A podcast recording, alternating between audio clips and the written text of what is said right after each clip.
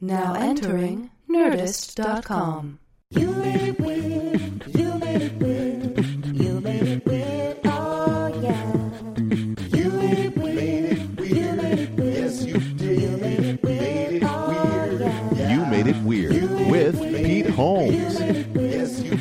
What's happening, weirdos? Uh, some sad news here up top. A wonderful person and comedian and a friend of mine from New York City has gone um, missing. Uh, there's a Facebook page if you want to check it out, just in case uh, she met, she went missing from New York City. Her name is Jiwon Lee. Uh, if you type that into Facebook, her page will come up. It's J I W O N L E E.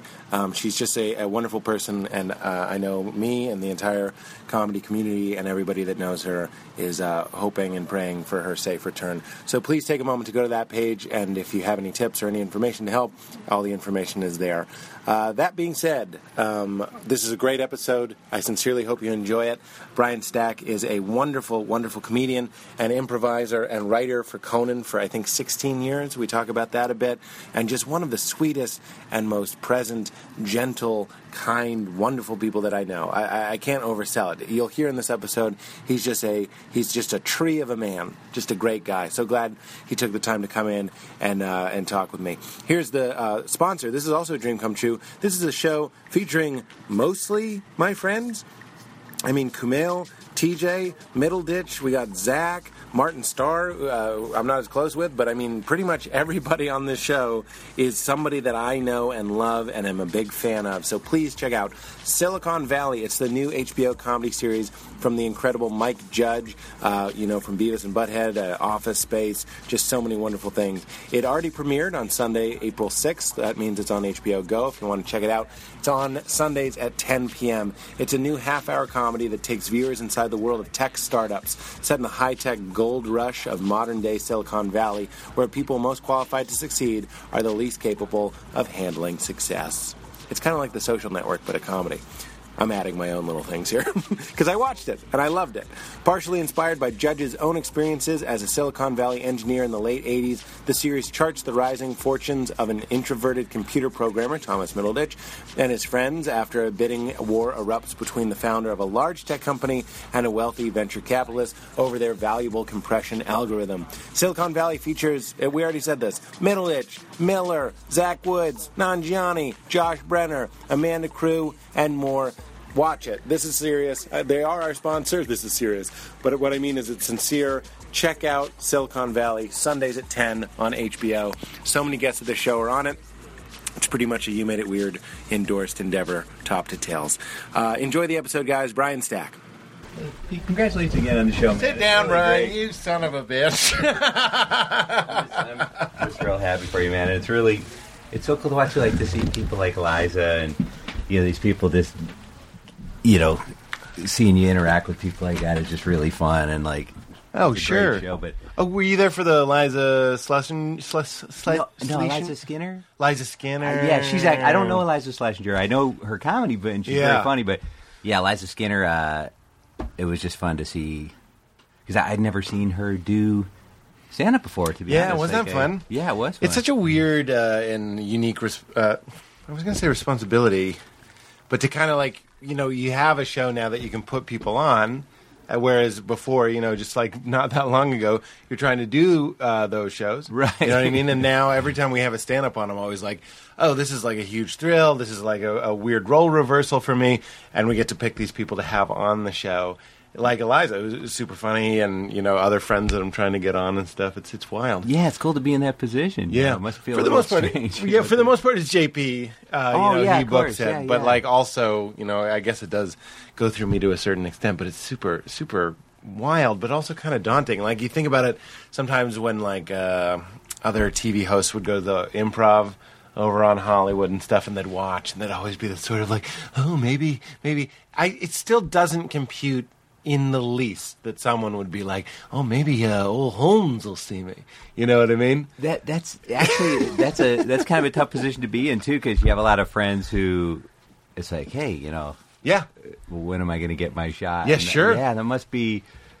I guess it makes it a little easier that you, at least you have a booker who is like, Well, well, yeah. he's the one who does. it." yeah, yeah, yeah, and that is true. Even even with a friend that like I was just like, oh, this guy would be great. I'd love to uh, have his debut, late night debut, be on our show. It's still like, see if you can make a set with JP. Because honestly, like the brain is pretty fried. I, I like you can't even like give yourself that responsibility, being like, and I'll also see if I can find five minutes in your thirty minutes that would be perfect for TV, or you know what I mean. oh yeah, you wouldn't even have time or energy to do it. Yeah, because Well, I know Conan can't do it either. well, that's that's. I don't even think Conan. Uh, how does he even watch the sets? That's the thing.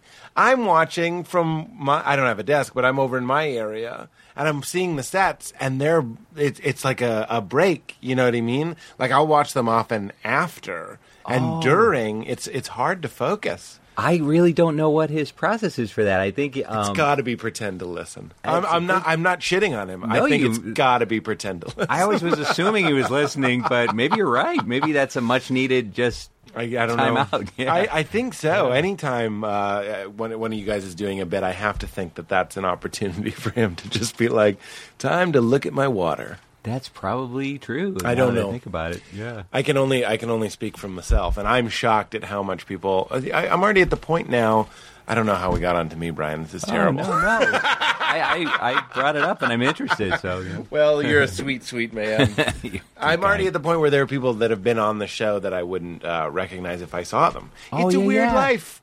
Conan, I, I know You're at times to has it. to be told if a musical guest has been on before, or Yeah, sure. you know, because it's been so many shows. You know, it's just like, uh, and I'm sure it's going to be the same way for you. I mean, it already probably is. You know, It is because we're doing so many back to back. Yeah, You know yeah, I mean? yeah, We- yeah. We, do three episodes a day, three times a week. So we do nine a week. So on Monday, uh, or I should say on Friday, I don't remember who was on Monday. It's just the nature of the beast. Oh yeah, I can totally. I don't see how it could be any other way. You know? Well, you, it's interesting to me because you. Uh, this is kind of a strange place to start. I'd love to start with how funny you are. I think. Thanks, uh, man. I mean, it's a lot coming from you, honestly. Oh, you're so. That's so fucking weird. I thought you were hilarious for like a decade. I used Oh, to see you in New. York and stuff, so it should not mean a lot coming from me. It does. It does. Anytime someone really funny says something like that to you, it, it, it's great to hear. you know? Yeah, I but appreciate that. You're you're such an anomaly uh, to be. Uh, I guess anybody would be like, you're such a nice guy, but like, and that's obvious. You're, you are like a nice person. Oh, thanks. Are you reconciled with that? Are you okay with being? You're like, I am nice. You I can own think that. it's kind of like just sort of the way I'm wired to just. I'm inclined to be that way, you know. Yeah. I, th- I think it's like it's funny though. Most of the people I know in comedy are, are pretty nice, you know. In general, like it's I'm usually shocked when someone is a dick. Yeah, and Yeah. like it, it does happen, and sometimes they're really funny people, and sometimes they're not funny at all. And Sure. but it's just I don't think it's there's any real relationship between the two. I wonder if there is. It would be interesting to hypothesize that there would. Like, it's kind of like, I don't know, if we were to do that as a, as a thought experiment. I think there is something to be said about your life and your creativity being like a river, right? And if it's flowing and if it's moving, almost like a healthy body, uh-huh. like a, a nice person, a, a positive person, a present person, a kind person, is probably not too many obstructions in their in their water. I, we're gonna now. Marc Maron is a good friend of mine, and I'm talking uh-huh. about unhappy Mark back in the day right. still hilarious. lot of pain. Uh, but that that's already been proven that pain can be quite funny. But here we are. I'm going to say that also that that flow, that sunlight, that sort of things are coming in and out of you, Yeah. not obstructing your creativity, can also be funny. That would be a new theory. No, I think that's an interesting theory too to see how like, and I know he talks a lot on his podcast about Yeah. how he ends up apologizing to people. Yeah, yeah, yeah. Yeah, yeah, yeah, yeah. About oh, that time I did that thing, or why he's never had Jon Stewart on, or whatever. right. Sure. and uh, but it's funny because I used to hear stories about about Mark. I don't know him personally at all, Yeah. uh, but um, I always enjoyed when he would come on Conan because he's a great talker. You know, Mm-hmm. he's just always an interesting guy to listen to. But I never felt like I just go over and talk to him. Like I like you're you're very Right. approachable, you Right. know? But um, I- yeah, I it's funny. Some funny people you feel like you can go talk to. Dave Attell's another guy I've always admired a lot, but I saw him on the picket line during the writer's strike, and I was like, I can't just go over and start talking to David That's really as much as I'd like to. I don't feel. Maybe he'd be perfectly fine to do that too, but there's some people you just are like, I think I'm going to leave them alone. you Well, know? what are, what are we refining when we're making our stuff? You know what I mean? I think maybe that's one of the reasons why you and Conan are such a perfect uh, fit. You know what I mean? Conan is trying to, I think he said pretty famously, make comedy that's not against people, but it's kind of with people. And Uh-huh. you seem to have that, certainly as an improviser, have that mentality as well. Guys like old Maron, I think Maron's changed a little bit. Uh, That's what I hear. Yeah, yeah, he, yeah. I actually think he's pretty sweet right now. yeah, he seems to come across that way, especially now that he's like apparently in a really good relationship and stuff. Yeah, Like, yeah I think he is helps. in a good relationship, and I also think it. it, it he, uh, I asked Mar- Maron the, uh, the the core of what he was extracting his creativity from, and he he said something like, uh, "I'm here." He yelled, "I'm here!" And now that a lot of people are going like, "We see you there," Yeah, yeah. I think he's calmed down. I think that's helped me calm down too. There's an urgency before you find the, your slot, and I'm not even talking about the talk show. That certainly has helped that even further. I'm talking about just kind of finding your community of friends and, and your own little voice. yeah uh, helps. I think I think so because I think everybody's like, I think especially when you're you feel like you're struggling too. Like I, I think most comedians It'll kill are you. coming from a point of low self esteem a lot of times where you're you're at a, a- you get a little validation, you start to relax a little bit. Yes. and like you It's a beautiful thing. Yeah, yeah. I think it's just how a lot of us are wired. To more some more than others. But you it can know? also be corrosive. I, I've I've said this uh, many times on the on the show because I think it's funny uh, that I have to apologize for it. But I, I think Sinbad's very funny, and Sinbad said comedians are funnier when they're taking the bus. So there's something about maintaining. How long have you been writing uh, for Conan? God, this at the end of this month it'll be 17 years, which is really hard to believe. You've been in high school. Um, that is nuts. it's crazy because I still. It's funny because in a lot of ways, I, like when Letterman was retiring and everything this week when he announced it, Yeah. I still kind of there's still a part of my brain that thinks of Conan as one of the new guys. Yeah, even yeah, though he's yeah. been doing it 21 years. Sure. I remember when he was starting and Letterman was the late night host. So uh, Hmm. there's still a part of my brain that thinks of him as as a new guy. and we'll meet people like in Dallas this week that never remember him uh, not being a host. Of So course. it's really an interesting perspective. they were all they were his Letterman. yeah, exactly. Even they don't more even, so. Yeah, they don't remember late night with with Letterman. And, Sure. uh, that was such a big part of my college years and stuff. And Of course. Well, you you got to see uh, uh, that whole sort of him taking it in a completely new direction. Whereas I think Conan t- took the ball that Letterman. I think he would admit Letterman kind of shattered the form a little bit, and Yeah. all the current guys right now took that ball and ran a different way with it. You know what I mean? But it seemed to be a lot more straight laced, and then he all of a sudden is you know hitting Paul in the in the head with a baseball bat, that sort of stuff. yeah, stuff that was very like a lot of people use the term anti-talk show. Yeah. and uh, I think he. I didn't realize until just recent years how much he openly acknowledges the influence of Steve Allen too. Not to get into too much history here. No, please. bore people with tears, but uh, I didn't realize how Steve Allen did a lot of really ironic. Like, oh, you know, I didn't stuff. either. That's what's fu- that's crazy, man. Well, I never saw any of Steve Allen shows except like clips with Kerouac or something. So I didn't know. And Dave, Dave, uh, you know, was very Dave. I'm calling him Dave. Yeah, please. But Dave, old, yeah, old D train. Um, no, no, he would. Uh, he would. It's funny how familiar you get with these guys that you've Of never course. met. Well, it goes back to you. You would go up and say Letterman might be terrifying, but you would go up and say hi to Conan. You know that for a fact. People Yeah. do. Yeah. these guys that come into your homes every day, Uh-huh. and you look at them almost as friends. You know what I mean? Yeah, your absolutely. friend. Even uh, you know Leno. I know there's bad blood with all of us, and and uh, Leno. I suppose I, I include myself in that struggle. with me too. Now that I'm in the TBS family, but you know, being close to Conan. Uh, even even seeing somebody like them, you're like that's somebody you say hello to as if you've known them for a really long time. All of those guys. I could have said Ferguson. It's the same thing. yeah. I'd be like, hello. Yeah, he doesn't know you- you from Adam. Yeah, you feel like you know people. I felt I used to feel the same way about people I'd watch even on local Chicago stages. Like I'd be like, I remember going up to Steve Carell in a 7-Eleven parking lot when I before I worked at Second City myself, long before, and I just remember going, yeah. Oh, hi, you're really awesome. You know, I was just like, just a fan kid, you know?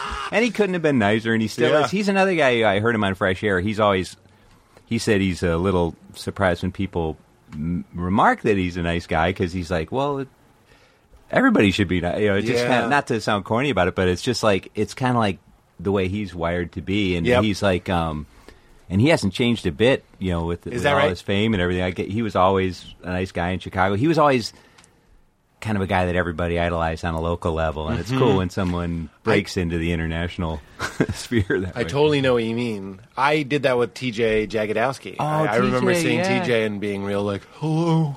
Yeah, I see people react, and I remember TJ being the new kid. So, Yeah. like TJ, everybody's just like, "Oh, there's this new kid in the box office. He's a real nice guy Yeah. at Second City." And and then Tami Sagher was the first person to tell me how hilarious he was. Yeah. I'd never seen a pro. He goes, Yeah, yeah. "He's brilliant." That, Yeah, yeah. That kid. I'm like, "Oh, the nice kid in the box office is brilliant." Yeah, okay, yeah, that's good. yeah, he's like the man in Chicago now, and Yeah. And, And- it has been for a long time. And he probably, I think, if he hadn't had like his health issues, like vertigo and stuff, he'd be That- known to a lot more people. But I know through the Sonic commercials, a lot of people see him. He's stuff. the guy in the Sonic commercials, which is, is a strange uh, claim to fame. But I'm just so whenever I see them, I never feel anything acrid or negative. I'm always just like, Oh. go go get it. They're funny and go get it. Yeah, and Peter Grosz, I love both those guys. They're both so- great Chicago guys. Yeah, yeah. And then yeah. and so, but Jagodowski, uh, I'd love to have him on the show. Actually. Oh, yeah, so yeah. funny, so brilliant.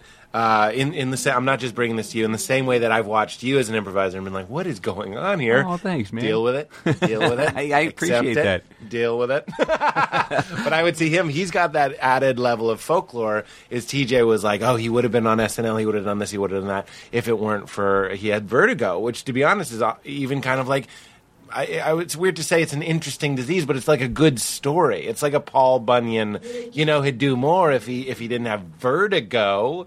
That's and like I don't even quite understand what he, no one does. he described it once as like that the whole world flipped out upside down, went to a pinpoint, and then came back. And I, I it That sounded terrifying. you know? Terrible. And That I- sounds terrible. And it's so unfair, you know, when someone that you know genuinely of a good guy and a hilarious guy is stricken with that. Not that Right. you wish it on anybody, but No, no, no. Uh, but he's he's so happy in Chicago doing his thing, and he gets to go to New York and do his Right. show with Dave Pasquesi, who was my first big hero in Chicago. TJ and Dave. Yeah, Dave was kind of the the guy I latched onto when I was taking beginner classes, and uh, Really? yeah, he was the guy I was like, that's who I want. I want to be like that guy. That's know? nuts. And uh, did you study with him, or did you study? Who did you study with? Del? I did study a little with Del. Yeah. Yeah. he um he in fact there's this really embarrassing uh, video on YouTube if you ever want to if you want to uh, Google Del Close 1986. When I was a college intern, I did an interview with him when I was a beginning improv student. And it turned out in black and white because I had the camera set on monitor.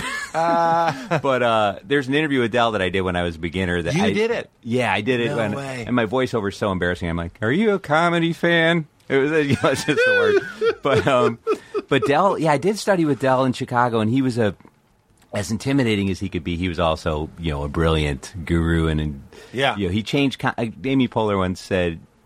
Uh, he's the most famous man in comedy that nobody knows, and Hmm. I think that's one of those truisms because he had such a huge impact on people like Bill Murray and Hmm. Harold Ramis and John Candy and Gilda Radner and all these people. But um, you know his role. I think he kind of accepted in his later years that his role was to be a guru and not to be famous himself. Hmm. But I think early on he really wanted to be as famous as people Oh, he came up with, like Mike Nichols. When you see him in like Ferris Bueller, that I think is your proof. It's like, oh, this is also a man going out for auditions and, and trying to be in films and you know succeeding in the case of Ferris Bueller. But uh, you know, like he wanted some stuff. When you said no one knew him, I thought you meant no one really knew him. You mean the public doesn't know him? That's what I think Amy was referring to, okay. and that, and I think I don't even feel like I ever really got to know him as a person. He was always kind of more like a guru uh, figure for well, the, most wa- of us. the water goes over that stone. You know what I mean? Like, but like, what happens to that? It's an interesting position. You It know is. what I mean? To be like, I'll teach these other people. you just mentioned Yeah. five incredibly, and Amy included, uh, incredible comedians. That uh, I meant the legends that you were saying, John Candy, Bill Murray, and all Oh, that sort of stuff. And uh, you know, you you send them on their way. You pack their lunch a little bit. Yeah, and you look at guys like Adam McKay and, and the UCB people; they're always very open in having the Del Close Marathon every year to Right. to pay tribute to him because they're like, we want people to know who Del was, even if they never met him, or Right, or if he's not living. and also yeah, exactly. Yeah. And like, and people that are studying at UCB now are really getting an extension of Del's ideas. So Yeah. it's, I think he's living on through his, the people he's taught, which is great. That's certainly true. But he came out to LA once to try to really make a go of it as an actor, and he came back after a while, kind of saying, um, "I realize uh, that you really do need an automotive vehicle."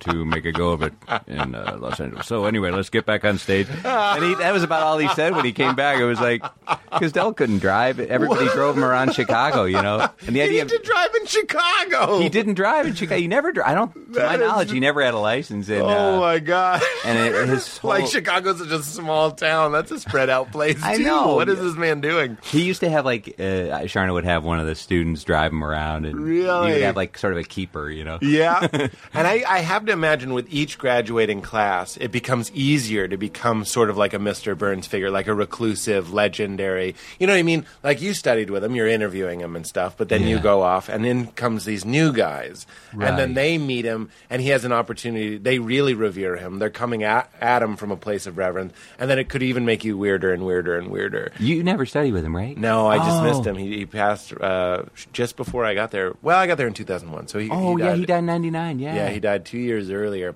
and I actually resented it because everyone at that time was like, "Yeah, he's good. He's no Del." You know what I mean? Whoever was teaching me. I and this is no disrespect to Del, but I honestly think the best improv teacher director I've ever seen is Mick Napier. Oh, really? Uh, he's The he's Annoyance actually, Theater, yeah. Well, there, there wouldn't have been a Mick without Del, but Mick's the best I've ever seen at combining all the different qualities, and he just directed the newest Second City show, and The first Second City show I saw was directed by Mick Napier, and he was one of those guys that I went up to, and you know, T.J. Jagodowski to him. I, Steve Carell, at 7-Eleven to him, in that I Oh, was wow. like, and this is kind of like the internet w- was working, but it wasn't like easy to Google image search. The fact that I knew what Mick Napier looked like made me feel cool, and I was like, like really shitting my pants, and he was super cool. he is he lived on my dorm super- floor in college. it's crazy. He's the one that told me about Improv Olympic, and uh, No way. I never had the guts to audition for his improv group when I was in college, but I used to go see them, and it was like Joe Bill and Faith Soloway and all these people. And Mick Napier lived on your street. He lived Uh, on my your- dorm on floor. your dorm floor. and he had a.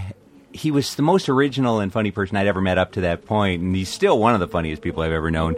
He had a hamster named Jesus H. Christ, and uh, he would play Dead Kennedys, all this stuff I had no experience with. And he took us to see Rocky Horror Picture Show, which I, it was his fiftieth time. It was my first time, and uh, he was a truly original, and he still is. Uh, and you watch, there's a documentary called Second to None that was made in '96 when I was still working at Second City that that follows a show Mick directed from the first day rehearsal till opening night, and it had Tina Fey and Kevin Dorff and No. Rachel Dratch, and I would highly recommend it to anybody that wants to see the process of how they develop shows there At Second Uh, City. Yeah, So it's a little bit, just to give the viewers, uh, listeners, a, a taste is the idea that you, you would improvise, right? Were you in a Second City revue? I was, yeah. I did three in the ETC space, which is the second stage. Of course. And then uh, before I got um, offered the job at late night, um, I was in the touring company for two years, and then I did three shows in ETC. Yes. I never did a main stage show because I went I went off to late night in '97. Um, Those sons of bitches. I know uh, for a fact T.J. Miller. It's still, uh, uh, you know, he's not mad about it, but it's one of those things that he he was elusive to him.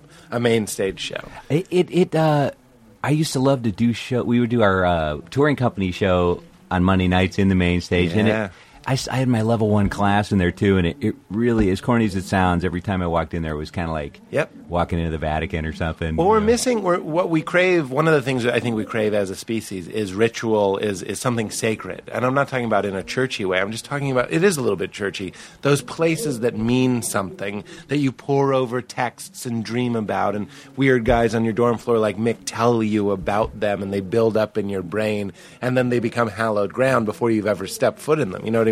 Absolutely, that's how it felt to me. Yeah, I knew who had come through there even before I'd ever set Yeah. foot in there. You know, the, all the people I grew up idolizing, like Bill Murray and I, Belushi and Yeah. Aykroyd and all those people, and all the SCTV people. Yeah, yeah, uh, yeah. You know, so So just uh, having the class there yeah, was amazing. and and it was such a huge thing, and it was really you know exciting to. And I always dreamed of working there. I never thought I would, but um, it was. I'm grateful I got a chance to work there a bit. Yeah. know, so well, let's back it up because I didn't even know you did Second City. So you're in college with Mick Napier. yeah, yeah.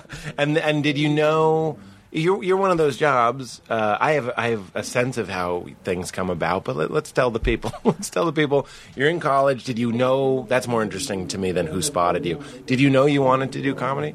I always was a huge obsessive comedy fan. I, Yeah. It never occurred to me that I could do it myself, really, even though I would do it among my friends. Like, I would repeat routines I saw and Really? Python voices, like a lot of comedy nerds. Starting when? oh, even back in like when I was in junior high, like I would do.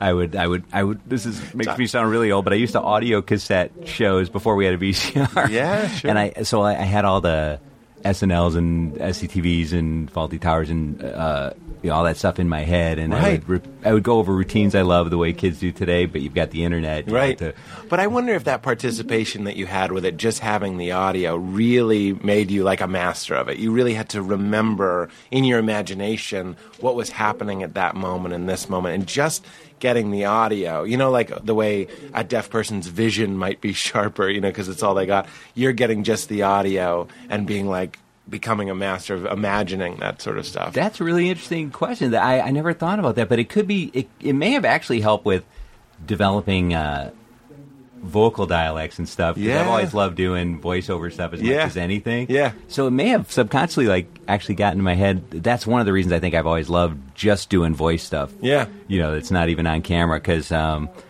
and I I think I was always, you know, a huge comedy fan, but uh, I think the reason I had a hard time auditioning for Mick's group in college, he would he would encourage me to come audition, and I would go see them, and I just. But I was so mad at myself for chickening out in college that when he told me about Improv Olympic, I'm like, I got to try this, you know. Yeah. Do you remember why you, as you said, chickened out or just didn't do it? I think it was just pure fear of uh, not of having it not work out. Like, And where, did, where? I don't mean to. I don't want to marin you, and like I'm not trying to No, dig no, to some please. nerve or anything. Not that that's what he does, but I'm just. Why is it? I'll give you an example. One of the reasons why I don't like doing things is because I want to do them well. That was it. that was it, right on the head.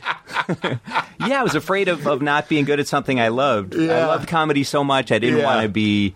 I didn't want to go up there and not be good at something I love. Yeah. as an observer. Isn't that crazy? and It it's is. A, it's a performing thing, and I think a lot of people probably relate to that. You have this reverence for it, especially. I almost feel like now, maybe not more than ever, but certainly now as much as ever, people being comedy nerds and having a respect for the thing. So you love stand up and you see great stand up, and then the the big catch twenty two is you have to suck for at least five years. I know, and nobody tells you that when you're starting because, like, you're like, you you get up and you think, I have to be great right away, or I'm going to quit. Yep, and and you will, and yeah. they do. Yeah, and, And that, I think that's a shame too because I, I, I remember seeing a, a stand up at Schubas in, in Chicago many years ago, and he was really funny and like Steven Wrightish and Yeah. I think his name was Tim Reinhardt. I never met him. I just remember thinking this guy's got great stuff, and he's probably going to quit. Yeah. because it wasn't going over, and he wasn't the kind of confident, blustery guy Yeah. that was going to. And I'm like, oh man, don't. I if I'd had confidence myself at the time, I would have told him stick with it, man. But- Yeah. but I think that was it. I was just afraid of being bad at something I loved. Yep. And then I finally, um, I But took it's a, but it sat in you. Yeah, that was- sort of coal was put inside of you, like a hot coal was put on your other coals, and just well, waited. Well, I knew from watching Mick's Group, I was like, that looks like so much fun. I know I'd love it if I if I was good at it. I know I'd love it. That's not a question. It's a question of w- will I suck at it. That was the only question in my head. So um, Mick told me about Improv Olympic, and I took this beginner class with Charna Halpern. Um, back when Improv Olympic was much more small and cult like, you know, know. Del was like it was basically just Charna beginner class, and then you took Del. There wasn't like five levels, and all that's that the stuff. that's the IO that I read about. I, I don't resent IO either, but I also missed out because by the time I got there, I was one of like fifteen classes, or you know Oh, what I mean. yeah, yeah. There are fifteen level ones, which I understand. There's a people who think you're popular, but then I used to hear the tell of like we didn't even have a space. There was no space, right? It was just like we were kind of a gypsy organization. We would move around. like, um, I remember we showed up for class once and it would be padlocked because the place hadn't paid their taxes or something. and then you'd move to, we'd be like, well, I guess we're going to do it at this Italian restaurant this week." And Oh, then, my gosh. And then they finally found their own place in like '95. Uh, but um, yeah, it was a very gypsy cult-like organization. Did that did that feel cool at the time? Because often things that sound cool now at the time weren't actually that cool. Did you feel like why isn't this cooler, or were you like I'm part of something? it felt very I, I I remember loving it so much right away, but I remember thinking it was almost like loving a cult band that you love and you don't expect everybody to go for it. Yeah. Like but you're like, I love this so much. I'm surprised other people don't feel that same way, but Yeah. you've seen enough things that only a small number of people like Right. that you're like, well, that's this is just one of those things. I just keep hearing this over and over. As you again, I don't mean to be sappy, but following your bliss. This was giving you bliss. That you was- knew in your mind that you would love it. Yeah. and then you were loving it. and you didn't have any sort of agenda.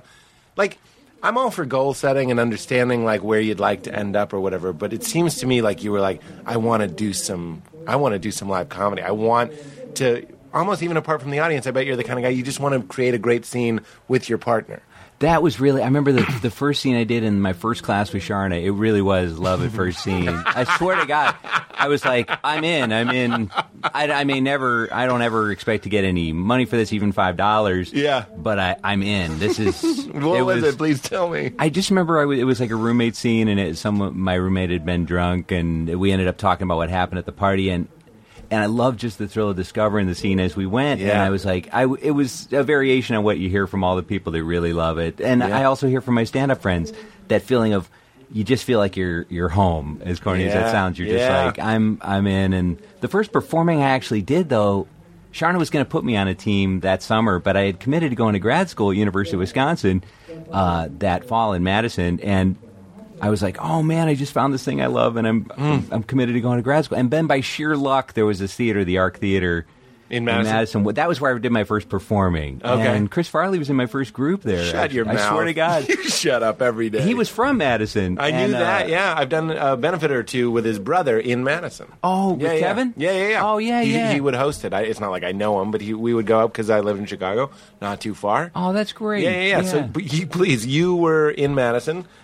And yeah, well, there was this theater there, the Ark, and I was like, you know what? I'm so mad at myself for checking out for Mick's group. I'm going to audition for this.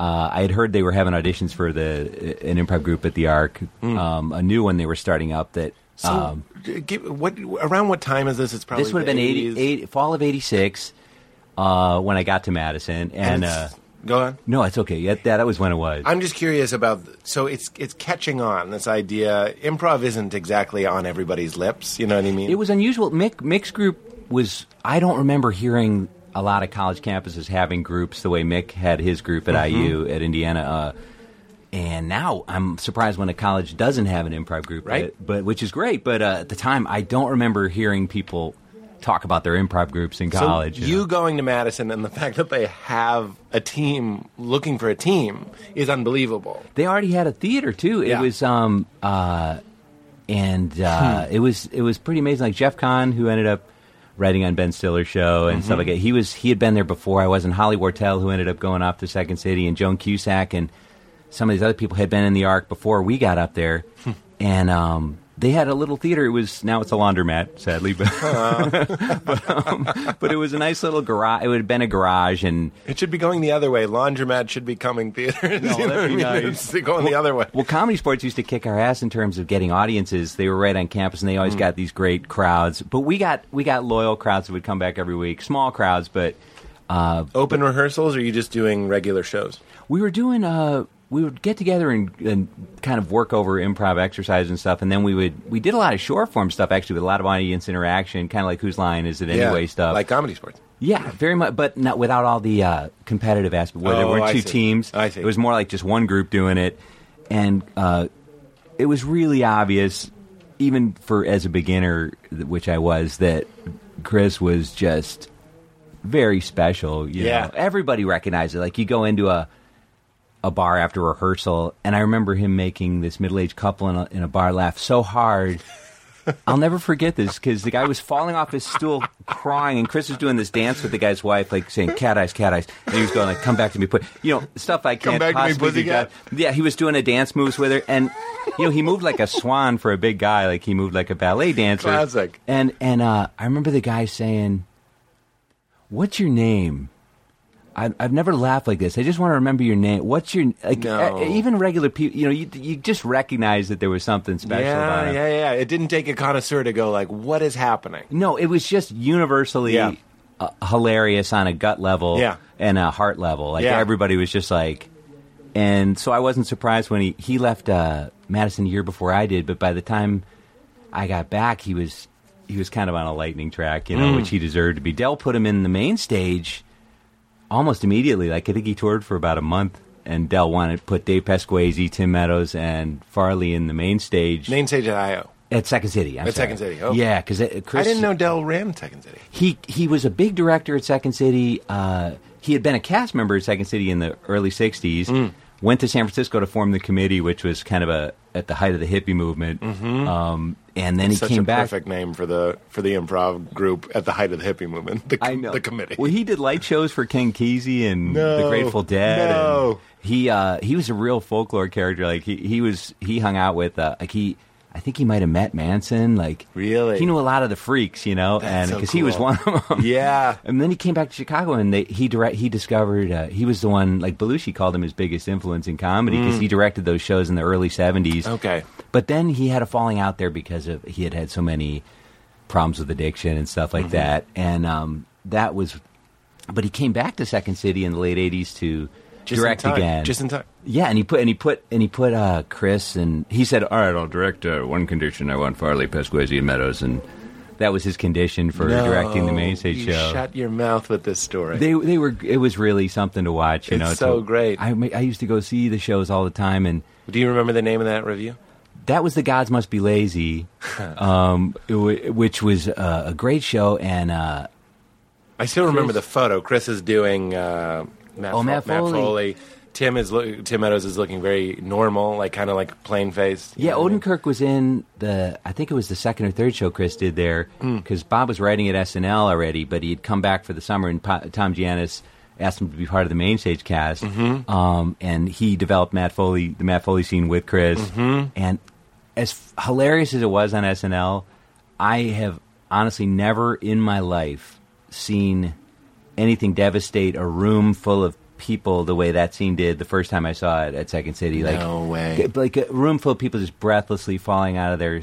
And his friend Matt Foley was there that night. He was a Catholic priest who had gone. He was on Chris's rugby team in college, and uh, he would change the names a lot of his characters for friends in the audience. Yeah. Like, and he decided to be Matt Foley that night because he was in the audience. Yeah. And, um, but yeah, he was just one of those. He'd change the names. Yeah, he would so change the fun. names. He did that once for me once, which was really incredibly sweet of him. I was in the front row with like with my friends or family, and he was doing this male stripper scene, and he comes and he goes, "How you doing, Brian Stack?" Like he introduced himself as, and I was like, "Oh, that's so nice of him to do," because he would do that just for people that he would spot you in the audience and just like Ah. do stuff, and that was. um he was just that kind of guy, you know, just very big hearted. It's great. Uh, yeah, and it kind of goes back to what we were talking about the, the niceness, the, the the flow sort of thing. Farley also, uh, admittedly, had some pain in his life as well. Yeah, yeah. You know, everyone likes when Fatty falls down. I think it's one of the sadder things I've heard him say. Well, I think that was. I Heard think him that- say, "Read that he said." Well, I think it was a shame that, um, as funny as he was as a physical comedian, it, it did bum me out later when I would see some of the stuff in film because it was such a such a small fraction of what made him funny, and I think they just had him do it because they knew that they'd seen him do it. But he would he was a real natural actor. Like he did really subtle stuff at Second City that would just break your heart. You know, that Yeah. had nothing to do with his size. Right. I saw him do a scene with Tim Meadows and Jill Talley that was just had really subtle acting, and I think he could have he could have really shown in shown that in uh, if he'd gotten a chance. Yeah, stuff Yeah. where he was would have been allowed to really act. You know, He was about to before he passed. The David Mamet, I think, wrote a Fatty Arbuckle I- movie. that's what I heard. And he was he was you know gunning gunning for the role, or they were gunning for him for the role. and I heard he was supposed to be Shrek, and uh, he Oh, was supposed to be the voice of Shrek, and and uh, I think it, that that yeah, I'm grateful that we had him as long as we did because he was so funny, and I'm Yeah. glad a lot of it's preserved on on uh, video and stuff. But he uh, he had so much more he could have done. And Yeah. by the way, I heard Eric Stonestreet's doing that Fatty Arbuckle movie. I think. Oh, really? Yeah, yeah. so that. yeah, we'll see how that. I think Oh, that'll, that'll be, cool. great. He's very funny. It's an incredibly tragic story. Yeah, but, uh, sure. A guy who was at the top. He was as big as Tom Cruise, George Clooney combined, like in terms of box office. No Before that scandal hit, I guess he was. I'm he was the richest the scandal. guy. Tell me what is- what's the scandal? Well, he. I guess he had a house party. He was the top box office star in the in the world, um, and he was he made more money than anybody. And then there was a party where a woman was assaulted. Uh, I think she might have actually even died. I'm trying to remember. He had nothing to do with it, but he got charged uh, because it was his house, and Oh, no. I don't know all the details, but I know he he was exonerated, but it ruined his career, No. even though he had nothing to do with it. He was so associated with it Sure. that it just you know so it, it sounds like it'd be a powerful movie you Yeah. know. but uh, you know i wish chris could have done stuff like that you know. Sure, of course. It's so interesting. I don't know. where where going back to where it came from for him, but also let's. I, I do want to keep it on on you a little bit. I, I will talk Oh, about thanks. Farley. and I, I appreciate you being uh, willing to talk about that sort of stuff. But do you remember around this time starting to get a sense of like, hey, I'm decent at this, or or even going back to we're in Madison and we're at that small theater and being like that those first couple times going out and and and rehearsing and that first. I'm if you're anything like me, you you remember those first scenes, like your roommate scene, that first real like, hey, it was my choice that got us to that wonderful place, or or you know, together. You weren't like showboating, but like, do you remember some of those moments? I do. I remember. I, I'm very grateful that our first night when we went up with the art group in Madison that it that the first night went well because it that was so huge. Because I, Hmm. I I think if the first night had gone badly, I might have been one of those guys who's like, well. Wasn't Yeah. meant to be, you know. I- but that, but I'm so glad the first night went well because Yes. that kept me going, and and I I loved it right away, and I've loved it ever since. That's the Bill Watterson story where he went out trying to get Calvin and Hobbes. Uh, oh, I'm sorry, this is Gary Larson trying to get the Far Side syndicated. Uh, went out on the road because he was tired of not getting any letters back from all his submissions. Goes out on the road. I can't tell the story enough. Goes out on the road, pitching him live to newspapers. Uh, finally, right at the end, one of them bites and buys his strip, uh, you know, his panel cartoon, and he was so thrilled. Goes home. The day after he left, apparently, or while he was gone, all these rejection letters came in, and he was like, "If I had gotten the rejection letters, I definitely." He was like, "Maybe." He was like, "I definitely wouldn't." It was like fifteen rejections. I, I find it hard to believe he was ever rejected by Right? anything. But Yeah. I, he's like one of my heroes, you know. So that, I had never heard that story. Isn't that That's great? So if you all these things, you know what I mean? That first scene with the the roommate scene and getting those laughs, just it, it's unfortunate. Or maybe it's not unfortunate. There's the, there's a vulnerability to all of this, Yeah. and there's a sensitivity to all of this. And I'm grateful that the first time I performed, it's insane to consider, but it was all it was mostly friends and friends of friends and family. Is that in All Chicago? it, this was in Boston right before I moved to Chicago. Oh, okay. But all the people that I would never want to perform for now, Oh. just because it would make me too nervous, and they were so gracious. That makes a difference. Even to this day, not that we're so far from that, little encouragements, little things that people say that you think won't matter to them still keep you going or keep you mo- motivated and, and positive. And here you are.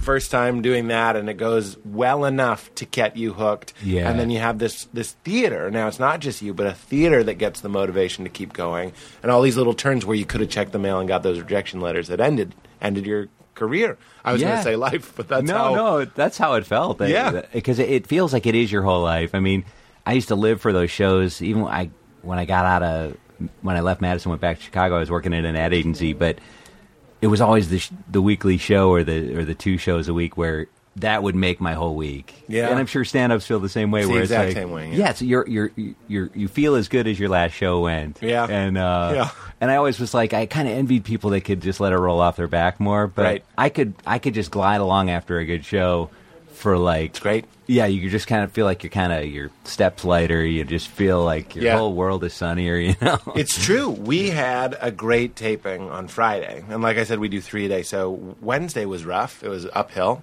Oh, okay. There, there's postmortems we have where we go, we did our job, and then there's ones where we go, yeah, that was amazing. You know what I mean? There's yeah. kind of those are the only two. Uh, and then since then, I have just been happier, healthier. Yep. Sleeping less. I know that's crazy, but like sometimes when I'm low, I'll sleep longer because I why I get up, sort of thing. Not in the sad way, just like. Let's go for let's go for the nine and a half. Let's go for the ten hours as opposed to like popping out an eight and being like zippity doo da. You know what I Sure, mean? sure. Being healthier, seeing more friends, being kinder because Friday was good. Yeah, I think that's just the way we're wired, and Yeah. it's it's uh, and you what keeps you going is you're always hoping for another one of those shows. That's right. Yeah, and you're like, and then sometimes there'll be a dry spell where you're like, oh, it's been a while since I had one that really gave me that charge. Yeah. but, but you're always chasing it. you know? And, and and it's a participation thing. It's like you can control what you can control, and you know that working with Conan Yeah, all these yeah. years. You can write the material, and you can and you're, you're trying to manufacture a night of lovemaking. I, I always make it like uh, about sex. I don't know what what else. to no, it's a good metaphor about. for it. But love making, like a night with your wife, where there's candles and rose petals and chalk, and the meal is right, has all these external things. Like, what does the moon look like? Is there wind? All these things that you can't control. Yeah. You can physically have sex, but but that night of lovemaking that you always remember, even though you've had sex all these other whoops, all these other times, is what we're always going for. But sometimes the audience, it's not their fault. Like the one on Wednesday got rained on, you know what I mean? So Oh, we're yeah, dealing with a bunch of people that just like got a physical reminder that the universe sometimes doesn't care for them. I know. and then they have to come and watch me uh, and be Yeah, dumb. Stuff that's beyond your control. You're right. Yeah. There's so many variables. You're right. Like you don't know. Sometimes there's like dominant personalities in the crowd too that are just oh, real negative Oh, yeah. that, that bring everybody down and quiet the crowd down. And you know the opposite is true. Sometimes I don't know them, but I'll point to them and go like, I don't know. Have you come before? I don't know what your deal is. You need to come back. yeah, yeah. And you want to marry the. You're just Yeah. like, oh, I just want to um, Be in my life forever. Be I in, know. marry the show. Be in the show's life forever, sort of thing. Yeah, there are those. There, are, you're right. There's dominant personalities for on the good side and bad side, and Yeah. they, they set the tone in the room, and I can't explain why. I have an idea. It's the idea that the audience and the performer, I'll, I'll make this brief, need to merge into one thing. And nobody knows this better than an, an improviser, is that uh, your group and the audience are working together. And, it, and uh, as you said, a dominant personality, usually a man, who is threatened or uh, grumpy or was fired or whatever, blue balls. I don't care what's something's wrong. So he's insisting his ego over the show. He's Yeah. not yielding. He's not bowing in the temple. So he will fuck it up, just like just like you would a night of lovemaking, just like you would uh, a, a marriage ceremony. Somebody saying like, "I'm not the audience. I'm Steve." Fuck you, Steve. Yeah. You just you just made the audience Jill and David and Danny and Beth. You know what I mean? And I want them to be one thing with me together. That's that's dead on. I Right? think absolutely. One, That's but so you said on. you really said it. It's one dominant personality, like a, a fucking stick. You have a potato and there's one nail in it. Yeah, and th- and then there's also that whole thing of that you notice over time, like uh, if you've been a performer for a while, it's like you know that second show Fridays are going to be Yeah, rougher and yeah. quieter, and They're tired. yeah. In fact, I saw a mystery science theater once where there were a bunch of zombies walking on the screen, and one of one of the guys says, "Second show Friday," and I was like, I was like, that's the most inside but dead on joke. and I was like, everybody's tired. They've had a few drinks. They're they're too tired to laugh. They're too. Yeah. They're just they're just they're just spent. They might They're too really drunk be and they're enjoying too the dr- show. yeah, yeah. But they're just they're not going to get. They don't have any energy to give you. you That's know? so funny. That's the Steve Martin quote too that I always mention is why did you quit stand up? And he said second show Friday. Oh, he did Yeah. really. That's I bet you're going to jive with this too. Oh, what, are you going to say about? No, no, that was- that You was love- He's you love it, another right? hero of mine, yeah. he's a hero of mine. Going back to what you were saying about Conan, uh, Letterman, uh, and who was his influence? I don't want to get it wrong. oh Steve Allen. I was going to say Steve Yeah. Allen. I'm so afraid of getting those names. No, it's cool. You're, you're so know. much younger. I never I'm even trying. saw Steve Allen's show other than hearing about it through Letterman Sure. and what an influence he was. Well, then I also my, my mind went right to Steve Martin being like, oh, here's this guy who's like being kind of meta and aware that there's a show, talking to the audience. Being, I always love that he's like, how much it costs to get in? Four dollars, you know, all that sort of stuff. Somebody influenced him as well. Yeah. we're all getting away with something. I know. you know what I mean? You're I picking up. Some of them are called teachers. Del is like Yeah. here. Hook your nozzles up to me and drain me of something. Uh-huh. And some of them are just things you saw. I've watched sketches of mine where I'm like, I'm doing a straight up motherfucking Jim Carrey impression in the sketch. You know what I mean? I know exactly what you mean. I'll, uh, sometimes I'll be like, "Oh my god, I sounded exactly like Joe Flaherty when I just said that." Yeah, that's or, right. Or I sound just like uh, William Powell from the Thin Man movies, or what? And it's stuff that's just soaked into It's your in you. brain. And What's yeah. what are you going to do? Uh, people often point out TJ being one of them, and me agreeing that I will often sound like TJ, TJ Miller, and I'll be like, "Yep, we're good friends." Oh. he's in there. He'll text me something, and I'll be like, "That's such a you line." You know what I mean? You Yeah. you pay reverence. TJ is such an incredible genius mind, and you're just like, "Yep, some of you is leaked into me." Like I, I hope you are okay with. It. I know he is, and I hope you know that I know that you are an we we call that an influence. You're an influence of mine. Well, it's like Bob Dylan and the Beatles, where they perfectly, they totally acknowledged that they wouldn't have done the stuff they did without each other. Right. Even though they admired each other, they were doing very different stuff. Dylan said he wouldn't have gone electric if it hadn't been for the Beatles. The Yeah. Beatles wouldn't have written acoustic, Yeah. introspective stuff if it hadn't. So it's like comedians do the same thing. and It's that's art. That is Yeah. the mess factory of art. It, and you know, of course, Picasso saying like "great artists steal" sort of thing. It's just that idea that everybody is observing everything, and an artist's job, I think, is to be aware. Yeah. that, that's every every whatever your art is, you're being aware in that of that thing. And when you're being aware, you're going to notice what other artists are doing, and that's part of your process. yeah, You can absolutely. You can sh- shield yourself of it. Like too. Like I don't watch um, too many other late night monologues for fear of. You know, I go out and I still I want to do the string dance. You got you got four minutes of applause. What the fuck are you supposed to do? I say that to the audience. I'm like, everything's been taken. There's nothing I can do. like, You, know, know. what I- you make a joke about it, but uh, you can limit your exposure to other people. But you know, you in this conversation, the way you, you're talking and all that sort of stuff is influencing me on a subtle energy level that I'll that I'll carry with me for the rest of my life, as is mine to you. And we can- Absolutely. and we can either be okay with that, or we can be like, I'm an original. Fuck you. Well, anybody you admire, anybody whose work you like, yeah, it's just going to have an effect whether you're conscious of it or not. And uh, Yeah. like I always loved how Keith Richards said, we were trying, we were trying to sound like Chuck Berry and Muddy Waters, but we were English, skinny English kids. Yeah. So we we were. All we were trying to do is sound exactly like them. Yeah, But yeah. we were us, so we sounded like us. Right. But everybody's trying to kind of do their heroes, you know. Right. And uh, that's and you end up it evolves because because we're um, we're different people. We Right. sound different than them, Right. but we're trying to do them. and that's the be- everything is filtered through you, your your sense of self, and who you are, and how you do things. This podcast, famously, uh, we've brought, up Maron a bunch, is uh, a rip off of Maron's, and my manager, who, who's very supportive, he wasn't being negative, was like, "Why? What's going to make yours different?" And I said, "It'll be me." exactly yeah. it's it's a completely different personality. And, Right. It'll be fine. Yeah. And like, and then when we did the late night show, people were like, "What's going to make it different?" It'll be me. And that's all we can do. I, and I don't just mean me. I just mean all of us. Is just. It's the great Bill Hicks quote. I can't say it enough. He says, "If you're being you, no one can be you as well as you can be you." Yeah. And then you'll have supply and demand covered. Like you're you. You know what I mean? Absolutely, and I, I think that's one of the uh, things I've had to come to terms with, especially in in Hollywood, where you you notice that um, ultimately they usually want a version of you. If they want you at all, they want you to be you because they've got someone like like let's say you do a good biker character. Yeah. like I, I love doing bikers and roadies and stuff. but if they want, you know, st- I love doing characters. Yeah. But if they want to cast a biker, they're they're going to cast a guy who plays bikers all the time. You know, Right. they're going to guy pla- cast a guy Right. who looks like a biker. Right. If you do a good old man character, they're going to cast an old man, and uh, ultimately that seems to be. And Bob Odenkirk said something really interesting too, which is he said they'll let you do what they've seen you do. Oh, that's and I think so. I say that all the time. I say no one believes you can do it until you've done it that's it. Yeah. For a long time. Yeah, they have. They're like, oh, I didn't know. Yeah. Well, it's like when uh, I think it's hard for a lot of comedic actors who want to stretch into dramatic roles too, Mm-hmm. Yeah. or something. Right. Um, so I understand. I think that's just that's just human nature. They don't they don't think of you that way until they see you do it. That is human nature. That's Yeah. how we go. We just go like this tree has the pears on it, and this guy is a is a writer. Where, whereas you know what I mean. You're like I'm also an improviser, and I'm an actor, and I like doing characters, and I like doing voices.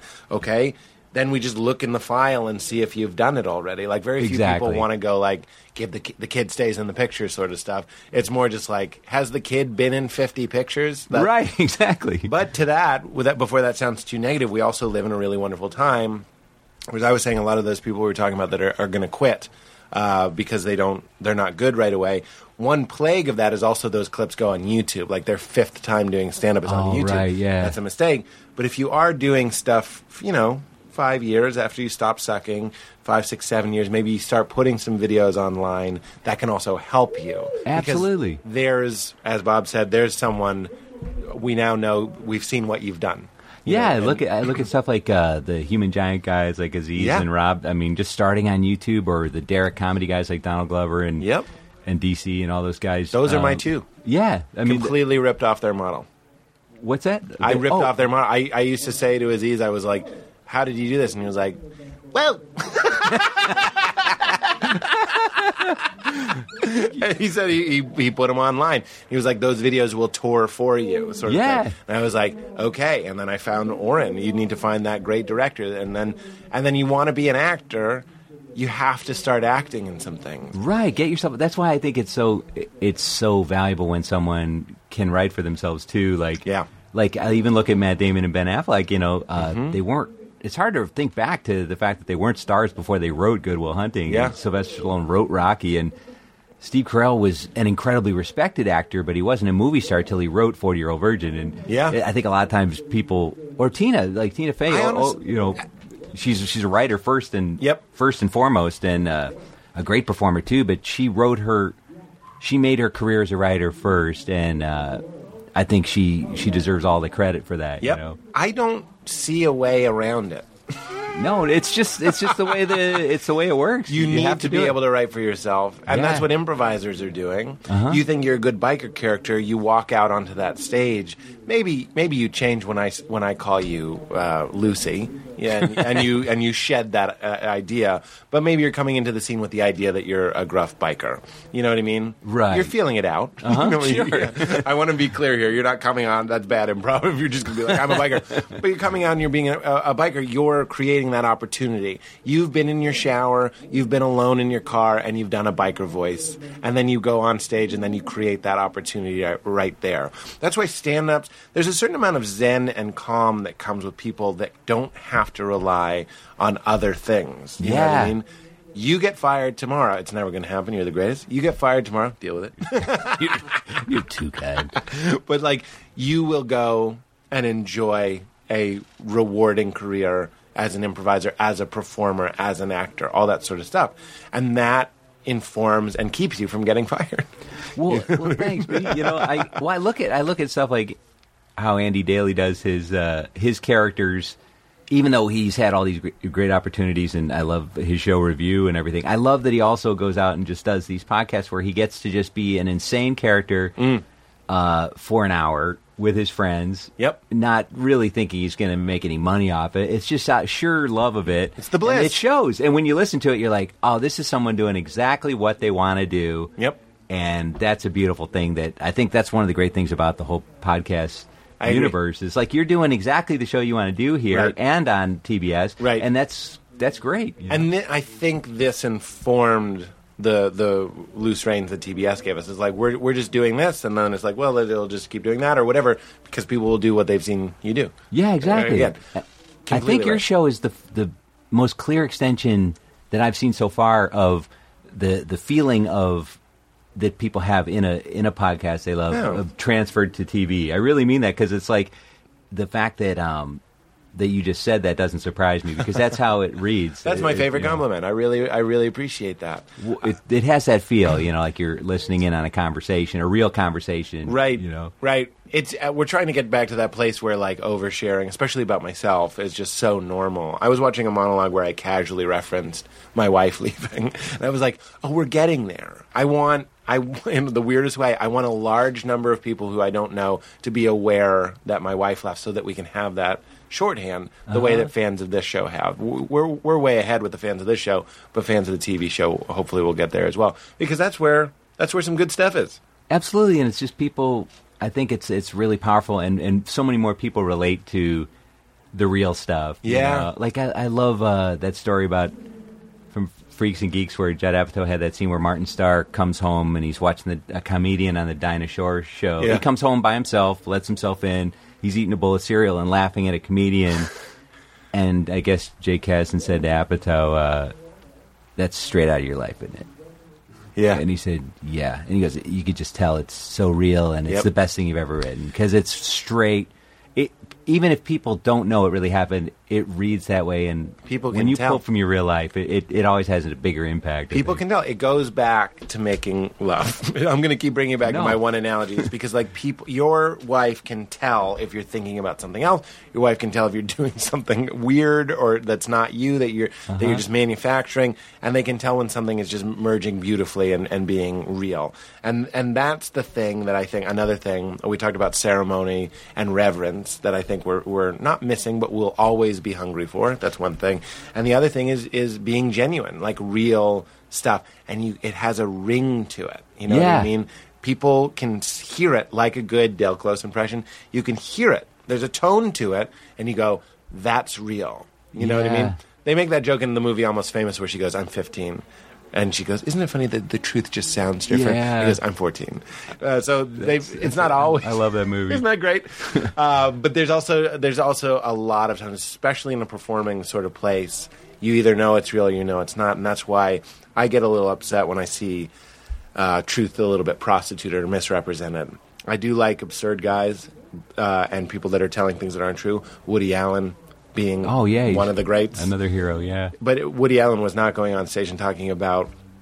He got more autobiographical in his films. His Right. stand-up was a lot more like, "Here's something that didn't happen, and I'm going to act like it did happen." Right. Uh, these days, uh, th- we're, we we are starving for it in other ways. Even though reality TV and all this sort of stuff is is broadcasting and telling us that it's going to give us the real story, we've only just been fed, you know, something fake and Yeah. been told it was real. Now we're really craving it even more. So is somebody being authentic? And I think that that was a, a very interesting evolution that Louis C.K. went through too. Yes. Because as funny as he was early on with his absurd stuff, he said that it, it took him a long time to start talking about himself and Yep. his real life and his real thoughts. And uh, that's a courageous jump to make. Yep. And uh, and it's it resulted in all of his success. But I don't think he knew that going in. Nope. You know, I think he had no other choice. Yeah, he's like he's an artist, and he was like, I got to start.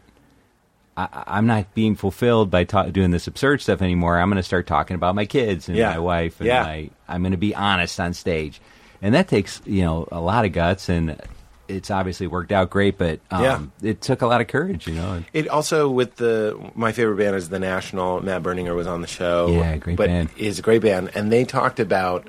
Um, actually, uh, Conan likes them too. I, I'm only saying that. I hope it gets back to them. I was talking to Conan, and we were talking about how a lot of music sounds the same, and I was like, but then you find somebody like the National that sounds completely different. And- Yeah. and he agreed with that. But the National said that they were just trying to chip away as a regular band. You know, what I mean, putting out albums. I'm not talking about just open mic nights. They were putting out albums. They had a little following or a decent following. But it's when they started putting their rejection and their pain into their music and their actual thoughts. You know what Yeah, I mean? yeah. And you hear it. You hear it, and you're like, yeah. This guy's afraid of everyone. That's like one of their lyrics. You're like, I felt that way too. Instead of just you know whatever they were doing before that. I'm that's one reason I've always. I mean, probably my all-time favorite bands, the Replacements, and like you always got the sense that they were. The rock critic Robert Christgau said of Paul Westerberg from the Replacements. He said, "No other songwriter he could ever think of gives the impression of just plumbing their heart as they go along. Like Mm. this is exactly how I'm feeling right now, and it's funny, and this is how I'm feeling right now, and it's really sad. Yeah. And here's one that's a mix of funny and sad. And um, I think in some ways bands like that have had as big an impact on me in terms of what I love in comedy as as comedians have because. That's interesting. That combination of funny and sad, and like why I love shows like Party Down or Cheers or you know a lot of the shows that or Billy Wilder's movies where you know there's a mix because that's how life is. You know, life Mhm. isn't always funny or always sad. There's it's usually a mix. I agree. I'm rewatching Scrub, uh, Scrubs. I'm rewatching Cheers. Although Oh, I do think Ch- uh, Scrubs is one of that's why it came out of my brain is one of those shows that also had some heartfelt moments. Absolutely. But Cheers, I'm like, oh my god, this is like a play. It really you know what I mean? They're just having these real sweet moments. I know, and people sound, and none of the jokes sound jokey. Yeah. They're, they're coming from a place where I'm like, yeah, they'd say that. Yeah. they'd say that, and it's funny, but they'd say that. Yeah. and it's it's rooted in that character and uh, and the situation, as Mhm. opposed to a lot of sitcoms where you're watching and you're like.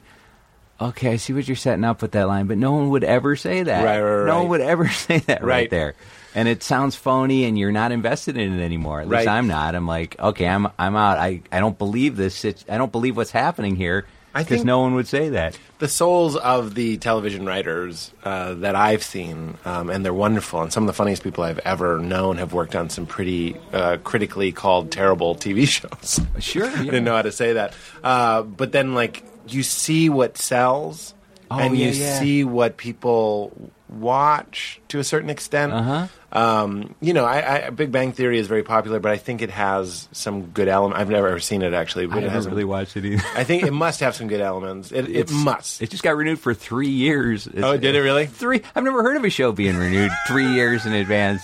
That never happens. But I, I, uh, I know people love it. I, I, Yeah. I, I, for all I know, it's really good. I've We'll, we'll, never- we'll steer it away from shows we, we don't know about. Is the thing that these guys that are so genius end up making these shows that are all the same, very very similar. You could kind of change the parts. An episode of this show could be an episode of this show. You just need to change this guy with this guy and this person with this person, and we end up kind of in this like sort of joke windmill that's just kind of coming in. Uh, but it's a little bit of a, a methadone thing. You're not getting the real thing. You're just getting something that will do. Right. What what kind of broke my heart is that everybody knows that because every TV writer that I know pitched their Cheers. You know what I mean? They all had one Cheers in them. Probably so. And yeah. the, or you know, Cheers is an exceptional show, but they had the thing that they thought could be a Cheers, Right. And those things don't don't get made. You or, know? or like a lot of times you see, you know, a lot of times like my favorite shows like Parks and Rec, which thankfully has lasted a long time, Mm. has never had a huge audience. Even though I think it's it's one of my favorite sitcoms I've ever seen, and the characters, i- you know, the characters are, are wonderful, and the the dialogue seems real for Yeah. those characters and stuff. But um, you know, it's hard for networks to take a chance on shows you know, they, they, they tend to go back to the, like you said, the stuff that they know is going to work. And I Right. understand that totally. You know, it's funny. The more executives that I get to know, they are people. it's crazy. Yeah, exactly. I've always seen them as the Illuminati. They're people that are trying, probably resenting the idea that that I'm saying they don't make Cheers. They're probably not seeing Cheerses. They want they want to see Cheers. Everybody wants the same thing. I think. Yeah, Some they, of them want good. They want to be proud of the stuff they're putting on. I'm yeah, sure. Yeah. sure. Yeah. Let's bring it back to you a little bit. no, I'm going way off. Don't you dare say sorry. That that was my that was my tangent that I invited you along and you delightfully yes anded it. You've done nothing to say sorry for. I'm wondering where your comedy uh, comes from. The reason is going back to where we started, although that was kind of an artificial place to start. So I'm glad we're coming to it here. Is nice guy, very present guy. I don't want to make you feel self conscious, like oh now I'm nice and present. You're nice and present. Thanks, Pete. and that's that's an anomaly. And it's not that we're saying pain, uh, fuck pain. I, I'm guessing that there might be every human being has has a nice little uh, twinge of pain in them. Every good artist has some of that in there. Any any human, I think there's just an ache to existing Sure, that informs sure. everything. That makes your uh, hot fudge sundae taste better, and makes your child being born better, makes your marriage vows better, all this sort of stuff. So pain isn't an ugly thing necessarily. So we have that. We can talk about that. But I'm interested in are you uh, a minister of the absurd? Do you want people to lighten up? Do you want to change perspectives? Do you do you want to just entertain? Like what what is it that draws you into comedy? It's interesting because uh, so I, I think I noticed only in looking back that a lot of my a lot of the stuff I gravitate towards writing is people that are dealing with d- dark stuff in the world hmm. and trying to kind of push through it. But like like someone pointed out, most of my recurring characters hate themselves. like the interrupter, they all have these horrible things in their lives that they're like pushing through. Yeah. And I think that I was like, wow, that's that's probably all rooted in you know my own insecurities and my own and a lot of things that I think a lot of comedians, you know, like Stephen King said he would write horror stories about what scared him. Hmm. And I think a lot of times I found myself writing stuff in comedy that's like, oh, this freaks me out. This is this bothers me a lot.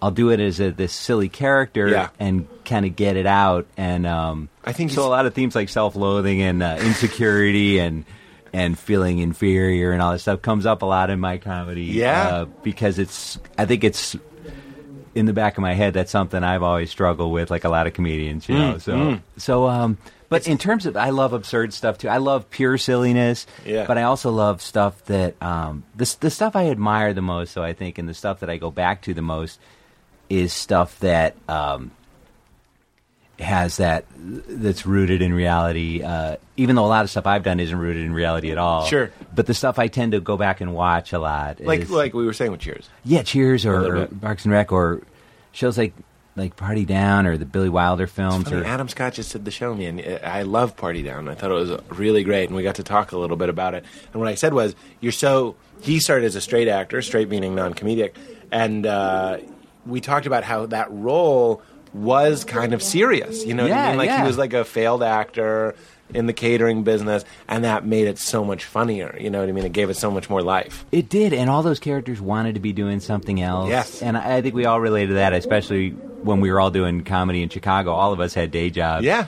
You know, and I look at guys like Koechner, you know, who was working as a bartender at the OTB, or friends of mine who were temps, you know, and you know everybody had these jobs that they were doing, and uh, so that Koechner's show, in a weird, uh, a worse job than he is in Anchorman 2 when he's supposed to be at the bottom at a chicken place. He's actually in an off-track betting and his, his family made chicken coops in Missouri. That's No, what, really? That's what his family did. Oh, and, my uh, gosh. and I think so. Everybody, I think we've all come out of a, like. I'm always a little amazed when I meet somebody that maybe came right out of Harvard and went right onto a writing staff at a show. Yeah. good for them, and I'm happy for him. But at the same time, I like. Conan. Yeah. well, he ended up working at Wilson's House of Leather or something. Like every, he Oh, had- did he? Yeah, he had some. He had some crappy jobs too. And I, I'm always amazed. I'm like, oh, they don't have any perspective on what it's like to. Oh, sure. And I think you end up getting a lot of material out of that stuff too. Like I think one of the reasons I always enjoyed The Office is because I had worked in an office at an ad agency. Of and- course, of course. If you've never done that, you don't understand how funny and petty people can be, Yeah. and, and also how great people can be. But it's a combination of Yeah. personality types. and Yeah. I've talked to people that are like, I don't, I don't, I don't relate to The Office, and I'm like, Have you ever worked in one? oh no, Or even just waiting tables. exactly. I it reminds me of The Office. Yeah, just and, a thing and where, talked about waiting tables too, and Oh, how he was a terrible waiter. And, but that gives you so much material and Yeah, so much yeah, yeah. depth to your comedy. I Yeah, think. yeah, yeah, yeah. Oh, that's nuts. Uh, I feel weird. I'm like, I don't. I wasn't shitting on Conan. Whenever No, no, I say no. anything negative about Conan, No. I get this weird hot flash, and I'm like, the big cheese is going to hear this. He's No, not no, going to like it. no, he, he uh, I was he's just grateful. making the, the Harvard joke. oh, exactly. that's yeah, that's more of the joke. Well, there are guys though. They come right out of there, and and I'm. Uh, that's great. Who wouldn't want to do that? Like, who Yeah. wouldn't want to go right into it? Right. But I'm always kind of like a little skeptical about their perspective on Sure. things because I'm like, Well, look at the great comedians that, that did something else for a while. You know what I mean? And, Yeah, and what, a, like- what a gift they have to give us. Uh, e- even me, uh, to, to a certain extent, leaving college and going right into improv. You know, we were always involved in comedy and aware that comedy was kind of like a job, and you looked at your job as a side job. There are people that had that side job, but that was just their job, and they, they were just funny. You know what I Yeah, mean? And then one day they wake up and they break off, and like, what, what a gift of experience that that person has. Yeah, like I think Dangerfield for years sold aluminum siding or Yeah, something. sure. And, you know, Yeah. and I'm sure that that added uh, a depth and relatability to his comedy that he might not have even been aware of. you Yeah, know. and I think that equips you a little bit more uh, for being appreciating a success that you come across in comedy. If I'm going to say I'll give you five hundred dollars to do this show, it means a lot more. Like I used to equate uh, money as tables. I've heard other comedians do that bit. By the way, I, I, I used to do that bit. I don't do it anymore. Was the idea that someone was like, "You want to go to the movies?" I'd go, "That's two tables." Like turning two tables Oh, as, I a, as a waiter because that was eight dollars or whatever. Oh, okay. So Yeah. it gave me that perspective. And then the first time, I think the first show that I remember, I did a, um, a corporate, and corporates are obviously always huge, huge money, uh, allegedly. And at that time, it was a thousand dollars, and it was the first time I had ever seen it. I I couldn't believe it. Oh, I know. And I was like, I can't even count how many tables. I know. Yeah, that's your perspective. the day after, though, I was back waiting them tables. Yeah, but I know it. I know that feeling. Like the first time someone gave me five dollars after a show, I was just staring at it like, "This is weird. This isn't." Sp-. I, I was grateful, but I was like, they gave you a tip. "No, no." It was. Uh, oh, you mean the we made promoter? a or? yeah, and it was in Madison. and We had we had gotten a bigger house than usual, and they said, "Oh, you'll get uh, five dollars." And I was like, "Wait, I don't understand." That's great. And but then you know you're just like so first early on you you don't even understand the idea of being compensated yep. with anything other than laughter. Yeah. Um, as corny as that sounds, that really is the feeling where you're like, wait, no, you don't get paid for this. You get paid at the job you hate. You know? Yep.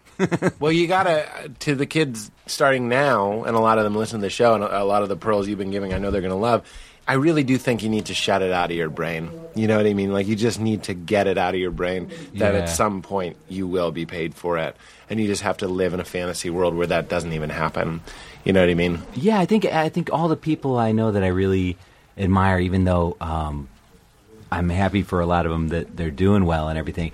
I don't know a single one of them that got into it really primarily to make money. Like Yeah. they they like people still ask Amy Poehler, you know, why do you still do ASSSSCAT? You know, she's like just kind of baffled by the question. I Right. go, I do for the same reason I did it when I started. This Yeah. is the most fun thing you can do. Right. Why wouldn't I do this? Right. It's you know, and and I think uh, so. You look at people like Amy or Tina or any of those people. They they um, they never got into it, you know, to make money. you Right. know. They're uh, No they're one- obviously doing that. no one interesting loves money. yeah, they they love it's a nice it's a great byproduct, and Right. I mean I think everybody loves to to have a comfortable life. And, Sure. and who wouldn't want money as a bonus?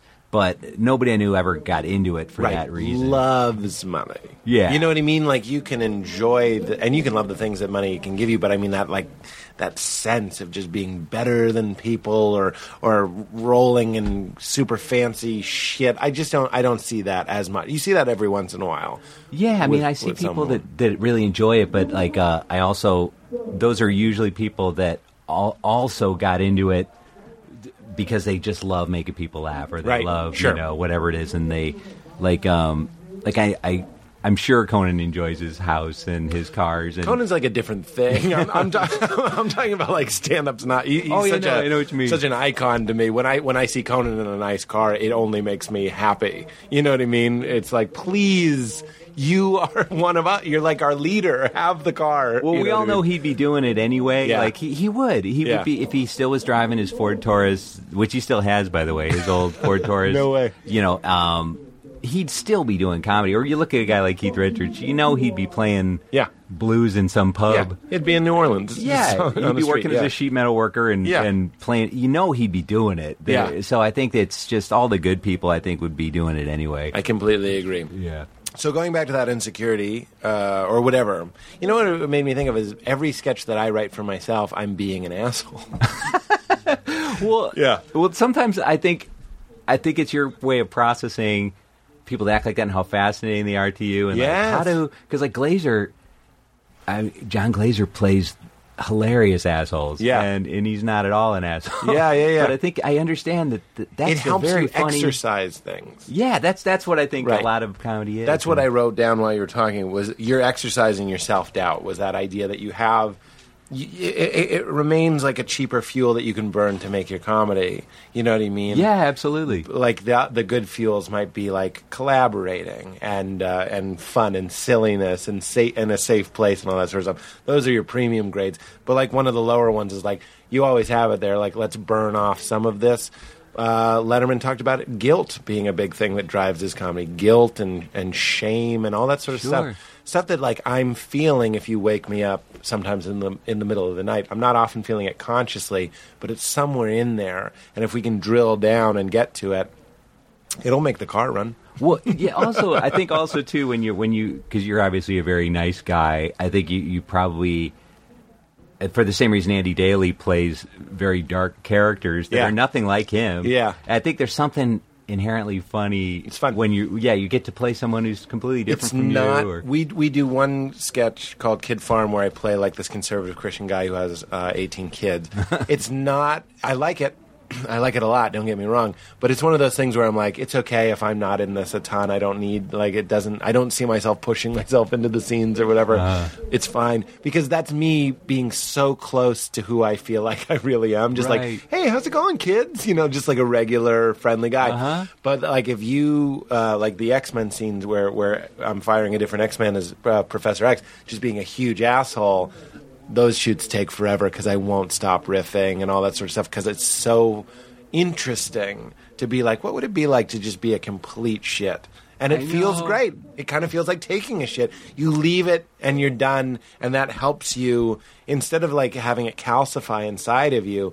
Comedy can be a great way to take these things, take pain, take fear, take shame, take guilt, take your ugly thoughts, and and alchemize them into something that can actually be positive.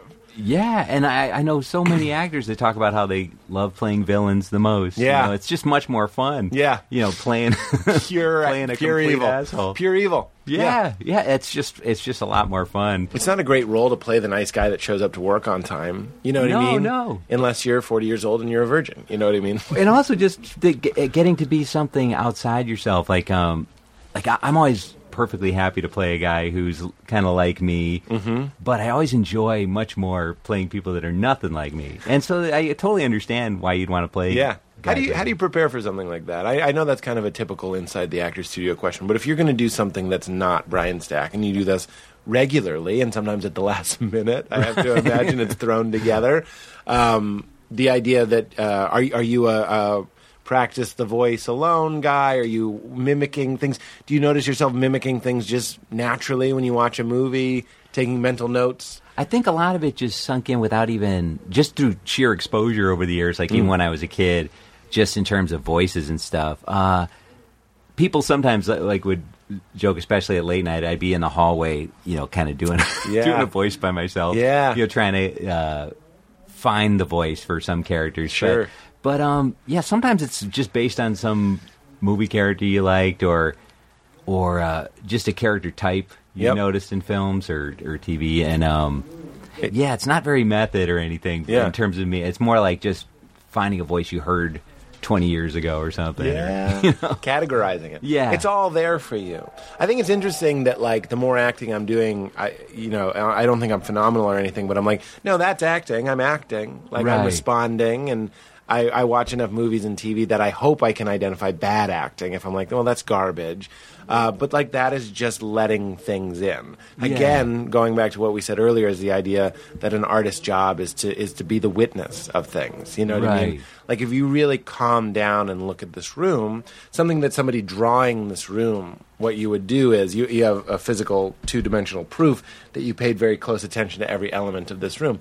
But really, the same uh, type of presence could be achieved just by sitting still and really observing the room. But this room, if we sat quietly and just looked at it for 20 minutes, would look very differently than the way it does now yeah, absolutely. and you let that stuff in and suddenly you're better at doing an impression of a person because your your mind is open to that sort of impetus. I, I totally agree, and I, I look at, at some people that, um, like, I watch how F- Fred Armisen or uh, Kristen Wiig basically submerge in their characters, Yeah. you know, too, and that, I think that's really interesting because they they actually really seem to transform. Yep. And other people, it's a little more like sometimes with me, I'll watch some of my stuff and I'm like, oh, I like this. This is a funny voice, but I didn't transform into this guy the way I saw Fred do. And, Right, right, right, like, they just become these people, and I think that's what you're always shooting for. Is Yeah. to try to be something close to that. Yeah, know? yeah, yeah. It's really interesting. Peter Sellers, you know, and there are a lot of times, you know, Peter Sellers, they said never even had a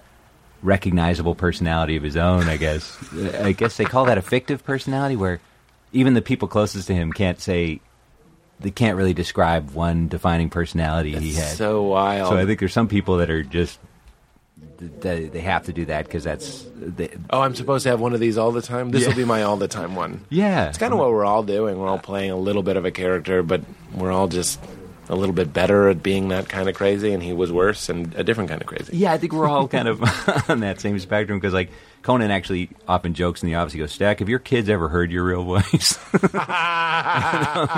he goes, they, they probably wouldn't recognize it because you, you, you just hide behind these characters, and uh, it's kind of true, you know. That's how you are with them. I, I've just I, I'm myself at home for the most part, but I think I've always gravitated towards characters because it is a kind of you are kind of hiding, you know. You're Yeah. sort of like But you know, yourself. I don't think Conan would mind me saying one of his administrative techniques is doing characters. Yeah, And, absolutely. and that's something that I learned from him was that at some point, if you have to be the boss man, you kind of do boss man character because you don't know what you're doing. Um, I'm Right. speaking for myself, so I'll be some sort of thing that's like whatever the. I, I, whatever you need to be, you do some sort of exaggerated version of it, and then that becomes okay and becomes funny. Yeah, and you, you are playing a role sort of when you are the boss or whatever. Yeah, or like my friend, uh, my friend Betty Cahill, you know, who is, said when she was auditioning for SNL, Phil Hartman was coming around, kind of mentoring the new auditioners and stuff. Yeah. And she said, she said, "Can you give me one piece of advice? You know, if you were doing an audition right now, is there?" And he said, um, he said, use all your acting skills to act like you aren't nervous. Oh wow, He said, we're all scared shitless, and it's part of our job to pretend that we aren't. That's great. And I remember thinking, oh, yeah, you're kind of putting on a character of a person who isn't nervous. Yep. He goes, because you think you're going to go out there and be nervous and everybody's going to be like, oh, it's so cute. He's so nervous. He goes, no, the opposite. They want you to be comfortable. Yep. Otherwise, you're going to make them uncomfortable. So just summon up every skill you have to look like you aren't scared. Yeah.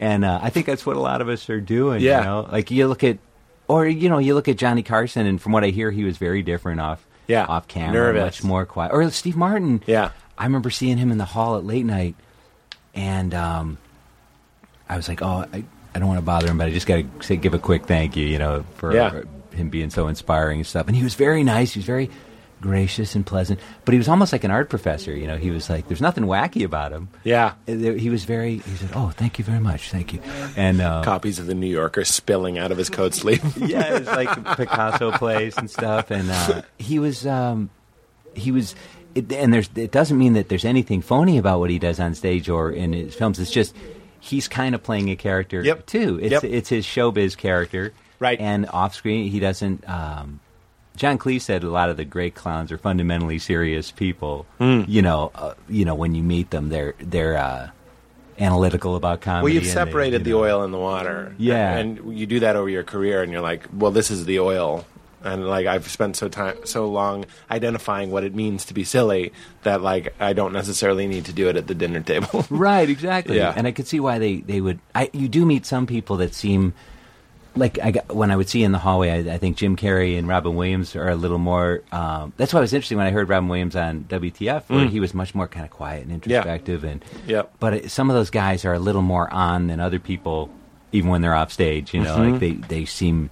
And there's nothing wrong with that. It's just I find that interesting. Usually, it used to surprise me when I would find out comedians weren't wacky off stage. Yeah. And now it kind of surprises me when they are. But you know. it's so yeah. But it, it, I was just going to say it's so off-putting when they're always on. But then you hear stories about Chris Farley, and you're just happy. he he was. Uh, I think he. This uh, one thing that's a little bit. It's wonderful, but it's also sad in a way that I think he only thought people would like him if he was being funny. Oh, Because okay. I think he thought that gives me my right to be in the room. Oh, interesting. You know, that was always the impression I got from him because he felt like, well, I'm here because I'm making people laugh, and if I wasn't making them laugh, why would they want to hang out with me? That's interesting. I think that was where I. I'm not absolutely sure about that, but that was always the impression I got. That sounds right, know. based on the, the the what was the Farley book? I have Oh, to imagine Farley you were in it. Yeah, the Chris Farley show. I was actually just Yeah. in some of the early parts where they were talking about Madison, and um, but uh, he was a very multifaceted, you know, guy, and but Hmm. but fundamentally, I think he, like a lot of comedians, felt like the laughter was uh, something he he desperately needed to get to validate his his self worth, you know, Hmm. and to feel uh, like he belonged, you know, and um, Mm-hmm. So funny. it, it's so true of so many comedians I know. I you know. I sometimes I just feel like you know those movies where the twist, like uh, it was a John Cusack movie, where the twist is like everyone you've seen is actually just part of one one psyche. I don't. Oh, identity. Yeah, identity. Yeah, yeah, yeah. That's how I feel about so many people that I meet. Uh, Oh, when yeah, you hear a story about a Chris Farley, you're like, yeah, that's me, and and you're me, and you know what I mean. I, I'm not even trying to be new agey, but I'm just kind of like, oh, we all belong to each other, and we're all just exaggerations of different parts of the tapestry that is our. Our, my consciousness, your consciousness, our identity. I shouldn't have said consciousness. That's how I think. I think people are so complex, and I, I think that's a really good a way of putting it because I think it's, uh, at least in my experience, that's one of the reasons I, I really love hearing interviews that you do because, like, you you get into that stuff and people reveal sides to themselves Right. that you'd never normally know from their work. That's you know? right. Well, that that is the big that's the big selling point. You want to talk about doing the show that I want to do. I was like, when John Hamm comes on the show, I want to ask John Hamm what he believes, and that's actually where where I was taking it so perfectly. Sure. Where where wh- did you grow up religious? Did you grow up uh, I would- feeling things, believing things? you know, I was raised I was raised Irish Catholic, but I've always I've always kind of had uh, more of the I don't know mentality about Yeah. things. Like I've been like I think culturally I'm definitely an Irish Catholic in terms of the guilt and the repression, Yeah, sure. and the drinking and all that stuff. But uh, but the uh, but when it comes down to um, I- like I, I kind of feel like I just heard Louis C.K. do a routine about this. He's like, I don't think the atheists have anything on anybody else either. I, I it's like, how can you know there's nothing? Right. You know, but I'm like, I, I, I also feel like, how can you know there's something? You know, like I'm kind of like, um, it's I think to represent my atheist Yeah. friends, because I've gotten so many emails, they would say a, a, a, a, a Gnostic. Ag- agnostic. No, it's something. I think it's a Gnostic atheist. Sometimes I lose the terminology. Okay. They they say their belief is that the evidence points to no God, and then they would say the burden of evidence is on the theist. I, I think that's a logical argument. Um, I, I think I like to think that there's, you know, real kind of spiritual basis for everything and all that. Uh, I don't know if there is. I think sometimes I I, I honestly Sometimes you just do, don't sometimes know. you don't. Yeah, well, there's a, there's an Iris DeMent song called "Let the Mystery Be," which kind of says it all. Like Hmm. in terms of the way I look at it, like I'm just like that whole thing of nobody knows nobody really knows. Yep. So let's just kind of roll with that and just kind of so like and go with your instincts go because it, it seems to me like love peace grace redemption forgiveness loveliness curiosity Yeah. generosity patience yeah, being a good person because it's just good to be a good person instead of thinking you're just going to get some big reward at the end. yeah like fuck that yeah, just be just be a uh, the the whole idea of just um, not expecting or knowing anything, but being Yeah. okay with that, and just like it's like at the end of uh, I think it was Hannah and her sisters, where Woody Allen's like he's watching the Marx Brothers. i was just given that movie for my birthday Oh, it's great. But I love how well he's he's trying to find all this meaning in the world, and he's trying to find what religious. Uh, you know, he's trying. He goes thinking about doing the Hare Krishnas, then he thinks about converting to Catholicism and all that stuff. And then he's he's sitting there in a Marx Brothers movie in the afternoon, and he's just laughing, and he's thinking, "Why am I looking for answers I'm never going to get? Can't you just enjoy life?" And this, these guys are really funny, and they're making me laugh. And life can be pretty great, even if you're never going to get any answers. you know, it Yeah. can be pretty great even without answers. You know, Yeah. And I think that that uh, that's always stuck with me. You know what's interesting when I hear you say that, though? Uh, it, where I'm at for me is I'm not really looking for answers so much as, as speaking of the Hare Krishnas, who are so much about experiencing uh, God, experiencing some sort of oneness. I think you, we can be content. Something we say on the show all the time. I forget the uh, genesis of the quote is: "We're just dogs trying to understand the internet." You can't explain. you can't explain Wi-Fi to a golden retriever. Right. Absolutely. Yep. Great. And I think there's a zen there. But that closeness to God or to transcendence or to something that uh, is beyond our reason and beyond our ration and beyond our, our words, even. You, you have children and all that sort of stuff. I'm sure you've had countless experiences like that. The feeling of being in love, the feeling of, uh, of, of you know, a beautiful, the first day of spring. You know, I, I remember Yeah. walking out of my dorm and realizing it was spring. There was a way that you just couldn't really articulate that, even though, you know, certain things were happening. I think that is, that's what keeps me on the path of being like, there are ways to, as I was saying about this room, we could sketch this room and have a more intimate relationship with it. And what do I mean by it? I mean with, with God, for lack of a better term, with uh-huh. being. So that's what keeps me. I, I hear what you're saying completely, and I wonder: Are you experiencing anything that feels beyond your rationale? Are you feeling things? Are there things? I'm not looking for serendipity stories. I just mean like, is there a hum beneath your brain? I think there is. I, don't know uh, always how to put it into words, but I do feel I do feel like there's there's more going on than just you know the mundane day to day life. I, I do think there is a kind of spirituality in the world, even though I don't have any answers about Yeah. what comes next or why we're here or anything like that. As much as I'd like to have the answers, I uh, I think I'm okay with not having the answers, um, and I'm kind of coming to terms with the fact that I may never get any. Um, but at the same time, I think there's like I, I've known, and also like a lot of times those moments you have that are as corny as it sounds like that feel almost quasi religious when you're like you're on stage with a bunch of people and you're totally connected in a way religious people describe religious connection or Yep. to connection to a god or something Group mind. and you feel you feel that connection as strongly as they they describe their religious connection and Mm-hmm. so i know exactly what that feeling can be like Yep. so so i know it's there i know it's part of the world and uh you know i, I may experience it differently than people who are deeply religious Right, uh, but, but, i know it's that's there church. I've had church improv sets.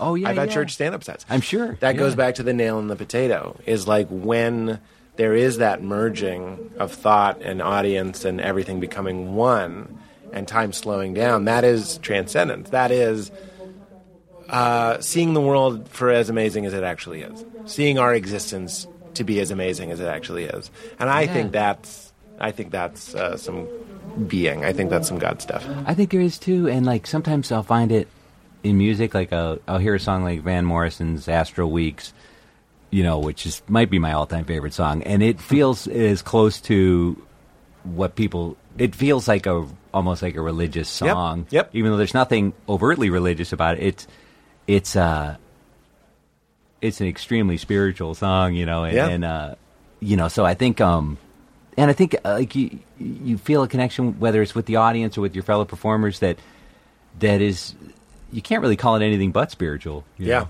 when No. it's really strong, and you don't take it for granted because it doesn't happen all the time. But when it happens, you know it's real, and you Right. know it's there. You know, That's exactly right. That goes back to the lovemaking thing. The audiences are great. The writers' room was great. Is that a ninety? I feel I feel like we're doing it. I get a li- I get a light at ninety, but Oh, really okay. the episode the episode's done when we feel it's done. I feel I, I feel like we're we're we're, we're landing. yeah, whatever, whatever you say. No, I, I I believe you and your wonderfulness will go however long we want, but I I feel like this one's good. But uh, what was I saying? Uh, it doesn't matter. That idea that spirituality can be experienced in things that have nothing to. I bet scientists, hardcore atheist scientists, have a beautiful communal feeling that is tingling up their spines as they're discovering things and discussing things and theorizing things. You know, string theorists for sure, like weird guys discussing what reality is. Sure. I'm sure are having the same, a very similar brainwave experience as the guy that's weeping and, and crossing himself on his knees. Absolutely. Or you watch a show like Cosmos or something, and you're like, you there is a connection you can feel with the universe, even if you don't know Yeah. what what created it, or Yeah. if there was ever an origin to it, or It's whatever. all water. Yeah, it's, it's all yeah. water. It's all car. It's all the same stuff. Like it's it's just so crazy to me to consider that. That's something that I meditate on all the time. Is that like you're mostly water, seventy to ninety percent water. I'm seventy to ninety percent water. We know water responds to different things in different ways. I'm not talking about. We don't necessarily need to believe in the people that believe if you tell water thank you or I love you that it responds because that that you know the jury's out on that one. But we do know that things like plants respond to classical music and that and that we respond to classical music and we're water. I know we have central nervous systems. It's a little bit different, but so do plants. But anyway, what I'm saying is. I can get into that thing. You can get into that thing. It, it doesn't have to be fancy. I always think of the Buddha. All he did to meditate was I breathe in, I breathe out. He just he focused on the being and the releasing and, and the li- the living. Why did I lose my mic? Oh, that's you. Oh, that's okay. I just want to make sure I, we didn't lose power. Uh, no, you're fine. Please. Oh, okay. I didn't know if I pulled it out. keep a, keep a fidgeting, keep a fidgeting. uh, but it doesn't have to be fancy. If you want to feel connected with the universe, try, and I think you'll be. I think you'll be closer to doing it. And I, that's fine. Am I still on? Can you hear you? I can. Oh, Okay, I think. I think. Yeah. Yeah, yeah. You're Sorry. good. No, you didn't. Okay. I, they, I say sorry a lot. My You wife did. gets on me about it. Yeah. And rightfully so. and you'd be right to do it's it. annoying. It's annoying. it's not annoying. It, it uh, it's it's one of those things that you you might not be sure. I'm sure you're you're a grown man and you've thought about this. The way it makes me feel is that I've upset you. Isn't that weird? Yeah, I, Like, I oh, I made you feel unwelcome or, or not appreciated. that not at all. Not at all. yeah. We're here to learn. Yes, exactly. I feel like you'd be a great guy to do something silly with. Um, we should, and we had such a great comedy talk and a great God talk. Do you, did you get all your God stuff out? Oh yes, absolutely. I You didn't feel- even know I had any God stuff, but I feel like I got it out if it was there. We can you can you can we sing to a song we've never heard? We haven't done that in such a long time. Would you mind doing that, Brian? Sure. It's not an improv game. It's not like a rhyming exercise or anything that you need to feel nervous about. Okay. You know what I mean? That sort of like we're going to freestyle rap. It's not that. we're going to play a song. Oh, let's do Beyonce. Do you know any Beyonce? Uh, only like Single ladies. Yeah, yeah. I It's not going to be that. the- big pop Let's do. Love on Top. okay, I don't Well, know that one. Here. Which one? I don't know any Beyonce either. It happened to be open because uh, a, lovely friend of mine wanted to listen to some Beyonce. Um, here we go. So let's. It has to be kind of slow. Oh, this is good. Yeah, this is good. So neither of us have heard the song, and we're just gonna sing to it. Would you like me to go first? It's just Sure. silliness. Go ahead.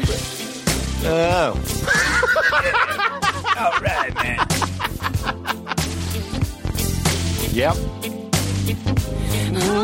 Honey, I can feel the stars like wavy, yeah.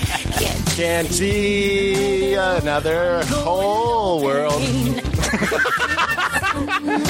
Else says me. Every time I get me, I feel a little bit.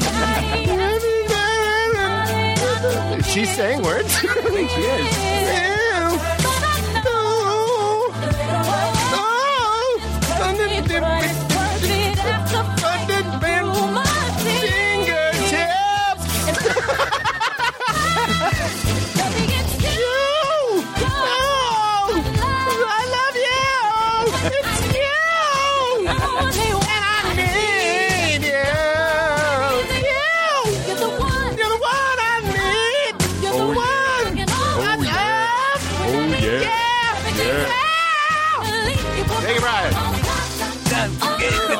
Oh, it's love on top. Love on top. Got my love on top. Love on top. It's just a long ass Love on chorus. top. Let love, my love on top. Love on top. Baby, baby. Yeah. You mooning. Mooning? I can feel away. Lips, taste so good. Champagne. Kiss you again and again and again and again and again. Yeah. And your body isn't there I. Yes, Your body isn't there. your body isn't there. It's been removed for, for medical research.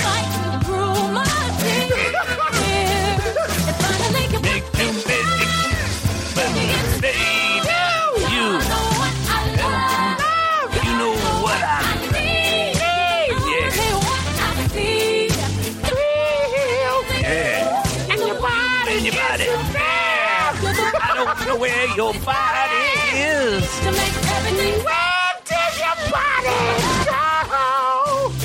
It was eaten by raccoons. It was left in the woods. Forensic science, this should be a challenge for any of the experts that arrive to find forensic evidence. You're gonna have to wrangle 35 raccoons with tiny little pieces of evidence. Tiny little. And you probably have to sedate them and look through their stomach contents for human remains. Oh, Peter's gonna be all over your ass. Peter's gonna be all over your ass. It's you. Yeah, Oh, it modulates. yeah. You're the only one I see, cause you're the on top. You're the one I do. Yeah. Oh, oh. You ain't got nobody, It's coming. Without a body, it will be difficult to prosecute the person that's accused of killing you, yeah. The perfect murder! Yeah. Habeas corpus. It's a legal hurdle you're still gonna have to get over. The burden of proof is on the prosecution.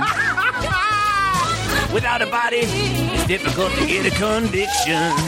Your Honor, I'd like to call to the stand 35 raccoons. You're in contempt. we did it! That was actually a good song. I don't. I'm so out of it when it comes to pop oh, music. Oh, I know, I know. That, was- that reminded me of like a Stevie Wonder Jackson 5 in a, it, like that good way. yeah, it had, that, that was actually no bad way quality quality pop. Well done, Yance. Thanks, man. I don't know Surfboard. why I slipped into my old jazz band. I know why you was did. very in a, Yeah, I was Because hiding it was the best. thanks, man. Because it was the best. It just seemed inappropriate. I went with. I go, I go where, where the. I don't where it was. That's two voices. What's your favorite voice? That's your old Oh. jazz voice. Yeah, for some reason I, I've always, I just like pretending to be cool guys because I've never been cool, man. Yeah, I'm just chewing on a matchstick that I ain't gonna lie. That's why I, I'm, think I'm always most fascinated by people that are really cool because I've n- I've never had the even an ounce of Oh, yeah. So I'm always drawn to like I'll watch like Lightnin' Hopkins on on YouTube or something. And he's like, This is a song about a name. I'm like, I don't know what he's saying. he sounds he sounds cool when he's saying anything. You know. You ever drop a wrench in a lake? Hit it! Oh, Jon Glaser told me once he saw Sonny Rollins at Lincoln Center, and he said the only thing he said the whole show was right before he started playing. He goes, "You people stop messing up the oceans." Whip, whip, whip, whip, whip. That's all he said. That's the only thing he said the whole. show. That's a message. You people stop messing up the oceans. Whip, whip, whip, whip, whip. Stop he goes right into messing his. up the ocean. That was the only thing he said the whole night. Every night he just shakes a eight ball of Sonny Rollins expressions. Tonight it's oceans. All right. Yeah, like- yeah, just- I'm always just fascinated by cool people like that. I'm like, ah, I don't know what they're doing. What's the secret? they say the same words we do, but it just comes out better. Yeah. Trust me, you don't want to go in there. Or like Keith Richards, you know, you Yeah. like you just listen to him talk, and you're like, okay, you're the officially the coolest Yeah. human ever, and he probably thinks he's a dork, but uh, Like Ryan Gosling. yeah, he just does everything that they say is just Everything I say is just like a cool thing I say. you'll hang on the next word. Yeah. You think I'm just saying an ordinary thing, but really I'm being quite cool. and I'm like, I don't know what the just teach a seminar. I'll take it. Ah, You know I prefer French toast crunch. That, yeah, it's like that. Even that sounds cool. I know if Keith Richards said that, I'd be like, really? I gotta have to try some of that. Yeah. well, I love it. Well, at the end of the episode, uh, the guest says, "Keep it crispy." We can say "Keep it crispy" in uh, lots of different voices. If you like, you got an old prospector in there. Oh, keep it crispy. We're grilling up some bacon. Gonna stake my claim. Yeah. I did a prospector once when when Maron was on late night, and I was coming off. Uh, I don't know him at all, but I was coming up, and he goes, "I was committed." I was like, well, well that, that's nice to hear. At least I don't think he thought it was funny, but it was. I, I gave it my all. Uh, We got a pirate. I don't know. Arg. Keep it crispy. Arg. yeah, you got, they got to say arg. Canadian? They have to say "a." Well, uh, keep it crispy, eh? I love hearing like Jon Daly do and Kroll and those guys. They get they do perfect Canadian accents. Oh, sure. on, uh, Oh, yeah. Ontario. Yeah, yeah. But um, yeah, that's a that's a tough one because Sorry. Yeah, they say about. That's about I don't the know only- about. I don't know what you're sorry about, Brian. that's they exactly keep it. saying sorry. Yeah, like, don't know. and a That's lot of the people I know from like Toronto, unless they say the outwards, I don't. I would just assume they were American. That's Sure, like sure, sure, Will sure. Arnett or those guys, you know. Yeah, yeah, yeah. But um, there's nothing particularly. What's your touchdown for Irish? Do you have one? I I uh I usually end up going back to the uh, sort of the quiet man type, you know, the old timey. I shall arise and go to Innisfree. You know that kind of like old William Butler Yeats recording that my grandparents would play. my grandparents were from Ireland, and they would. He'd, my, he'd have his pipe and he'd be like, "Well, the thing about the famine was." And I'm like, you didn't live through the famine, but um, they would tell you all about it anyway. No, they were wonderful people. But Uh, great. Ireland. Ireland. Ireland, yeah, yes, um, Ireland. my wife's family's from Ireland too, From so I get a lot of uh, Oh, really? practice just listening to them. You got any uh, gingers in the fam? My sister's a, a ginger, but um, everyone else in our my parents have uh, brown hair. My kids have brown hair. Wow. So it's uh, I think it skips a generation. Still got that Beyonce song kind of going in the back of my brain. yeah, I and the love it. raccoons and You! Ow! you ain't got nobody! you got a good falsetto there. It's not bad. you can get up there high. it's weird to agree, but some days your throat has it, and other days you're just like, I can't. yeah, I have a do it. hard time. Even though I have a naturally high voice, I have a hard time going high singing. I can much more easily go real low. Real low. But high, yeah, that's that's impressive. I bet you could do. Could you do a Morgan Freeman? Not really. I I, I don't It's think more. so. It's more, in my experience, Andy Dufresne. That's really good. Yeah, there you go. no, I only say it not to show off mine, but I bet you could do it. I don't think I could. Uh, yeah, he's not one I have in my head. I don't Mm. think I've done. Um, yeah, I, I only done a couple celebrity things. I, I used to do Sean Connery a lot. Like, Oh, there you go. yes, Pete Holmes is quite a character. You know, uh, uh, Michael Caine. You know, I would, I would, I would Oh, that's why I oh. like Man Who Would Be King's one of my favorite movies because it has both of them in it. the thing about Pete Holmes is that you've got to listen to his podcast. It's the finest podcast I've ever listened to. It's basically just a generic Cockney. I'm, I'm. I used to do it better. No, that was great.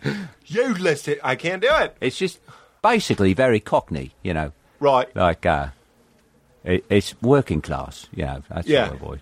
But um, Alfred. Alfred. I'm trying to do uh, Christian Bale so I can say. Mr. Wayne. Yeah. Yeah, like that. Kind of. Is I'm just doing a surfer boy. Wait, I can do Christian Bale having his meltdown because he goes, "Oh, good for you." That's how he sounds when he's yelling. And how was it? That's how he sounds when he's yelling. I, I, I think I'm the only person that didn't hear that tape. Still great fun. I haven't heard it. Uh, I don't even know if I heard it when it came out, but we were playing it on the set of uh, shooting a sketch, and I couldn't stop going, "Oh, good for you!" Do I go around McG with this amateur? It's so fun. Oh, was McG? Uh, McG was the uh, director. I believe. Oh, okay. Who, who, what do you know McG as? I, I, I know him from credits like on uh, a friend of mine was on that show, Supernatural, and Ah. I think McG must be a producer on that show or something. I've always been curious about that name and who he was. Yeah, I'm like, that's, that's an interesting Tel- Terminator Salvation. Oh, Director. oh, he did that too. that was where the meltdown was. Yeah. I don't know anything about Yeah, him yeah. other than that's a very interesting, memorable name. Oh, good for you. How was it? I love, yeah. When now with the internet, everything's so widespread. But I remember know. years ago, people would have to pass around tapes of like Buddy Rich screaming at his band, or, Ah. or Orson Welles melting down during his Paul Masson recording. For better and for worse, things can spread like wildfire. It's Yeah, insane. now it's everywhere. Well, this was awesome. I Thanks, Pete. Really Thanks great. for having me. I, I was so excited that you uh, took the time, and I was looking forward to it, and it did not disappoint. It was wonderful to talk to you. Would you say keep it crispy as Michael Caine to, to wrap it up? Keep it crispy. That's a, that's a good crispy. thanks. It was. But thanks for having me, Pete. It was You really fun. good? Congratulations on the show and Oh, everything thanks, else. man. Well, You did a I'll, great see, job, I'll man. see you over there. It's a it's a privilege. Thanks, man. I'm, Yeah. I'm happy for you. Thanks, You know, and thanks for having me. Yeah, you were in the pilot. We didn't even cover Oh, that. that's right. One of the reasons That we got picked up. You played my therapist. That's right. Yeah, That's yeah. right. That was that was when we realized I didn't want to do stuff where someone was pretending to be someone else. Not I loved your performance, but it, there was a bunch of that. There were people pretending to be my parents. There were people pretending Oh, to be my therapist. And I was like, I don't think we can do that. I think because it made me feel weird. Did you ever bring back a version of that with, with Jamie? Because I thought that was a really interesting conversation. You The guys Jamie, had. the what was that? where, where I was a therapist, and oh, it was when uh, you and Jamie were talking about oh, how like we, real life stuff. Yeah, yeah, yeah, Yeah. That was the live version. That was okay. I, I Oh, felt okay. like as long as they as long as they know we're not trying to trick them.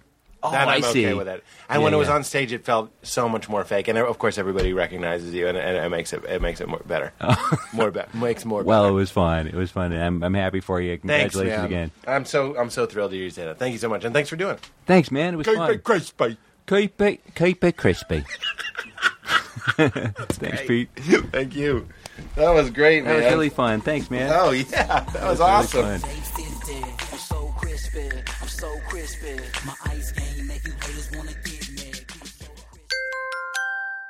Now leaving Nerdist.com.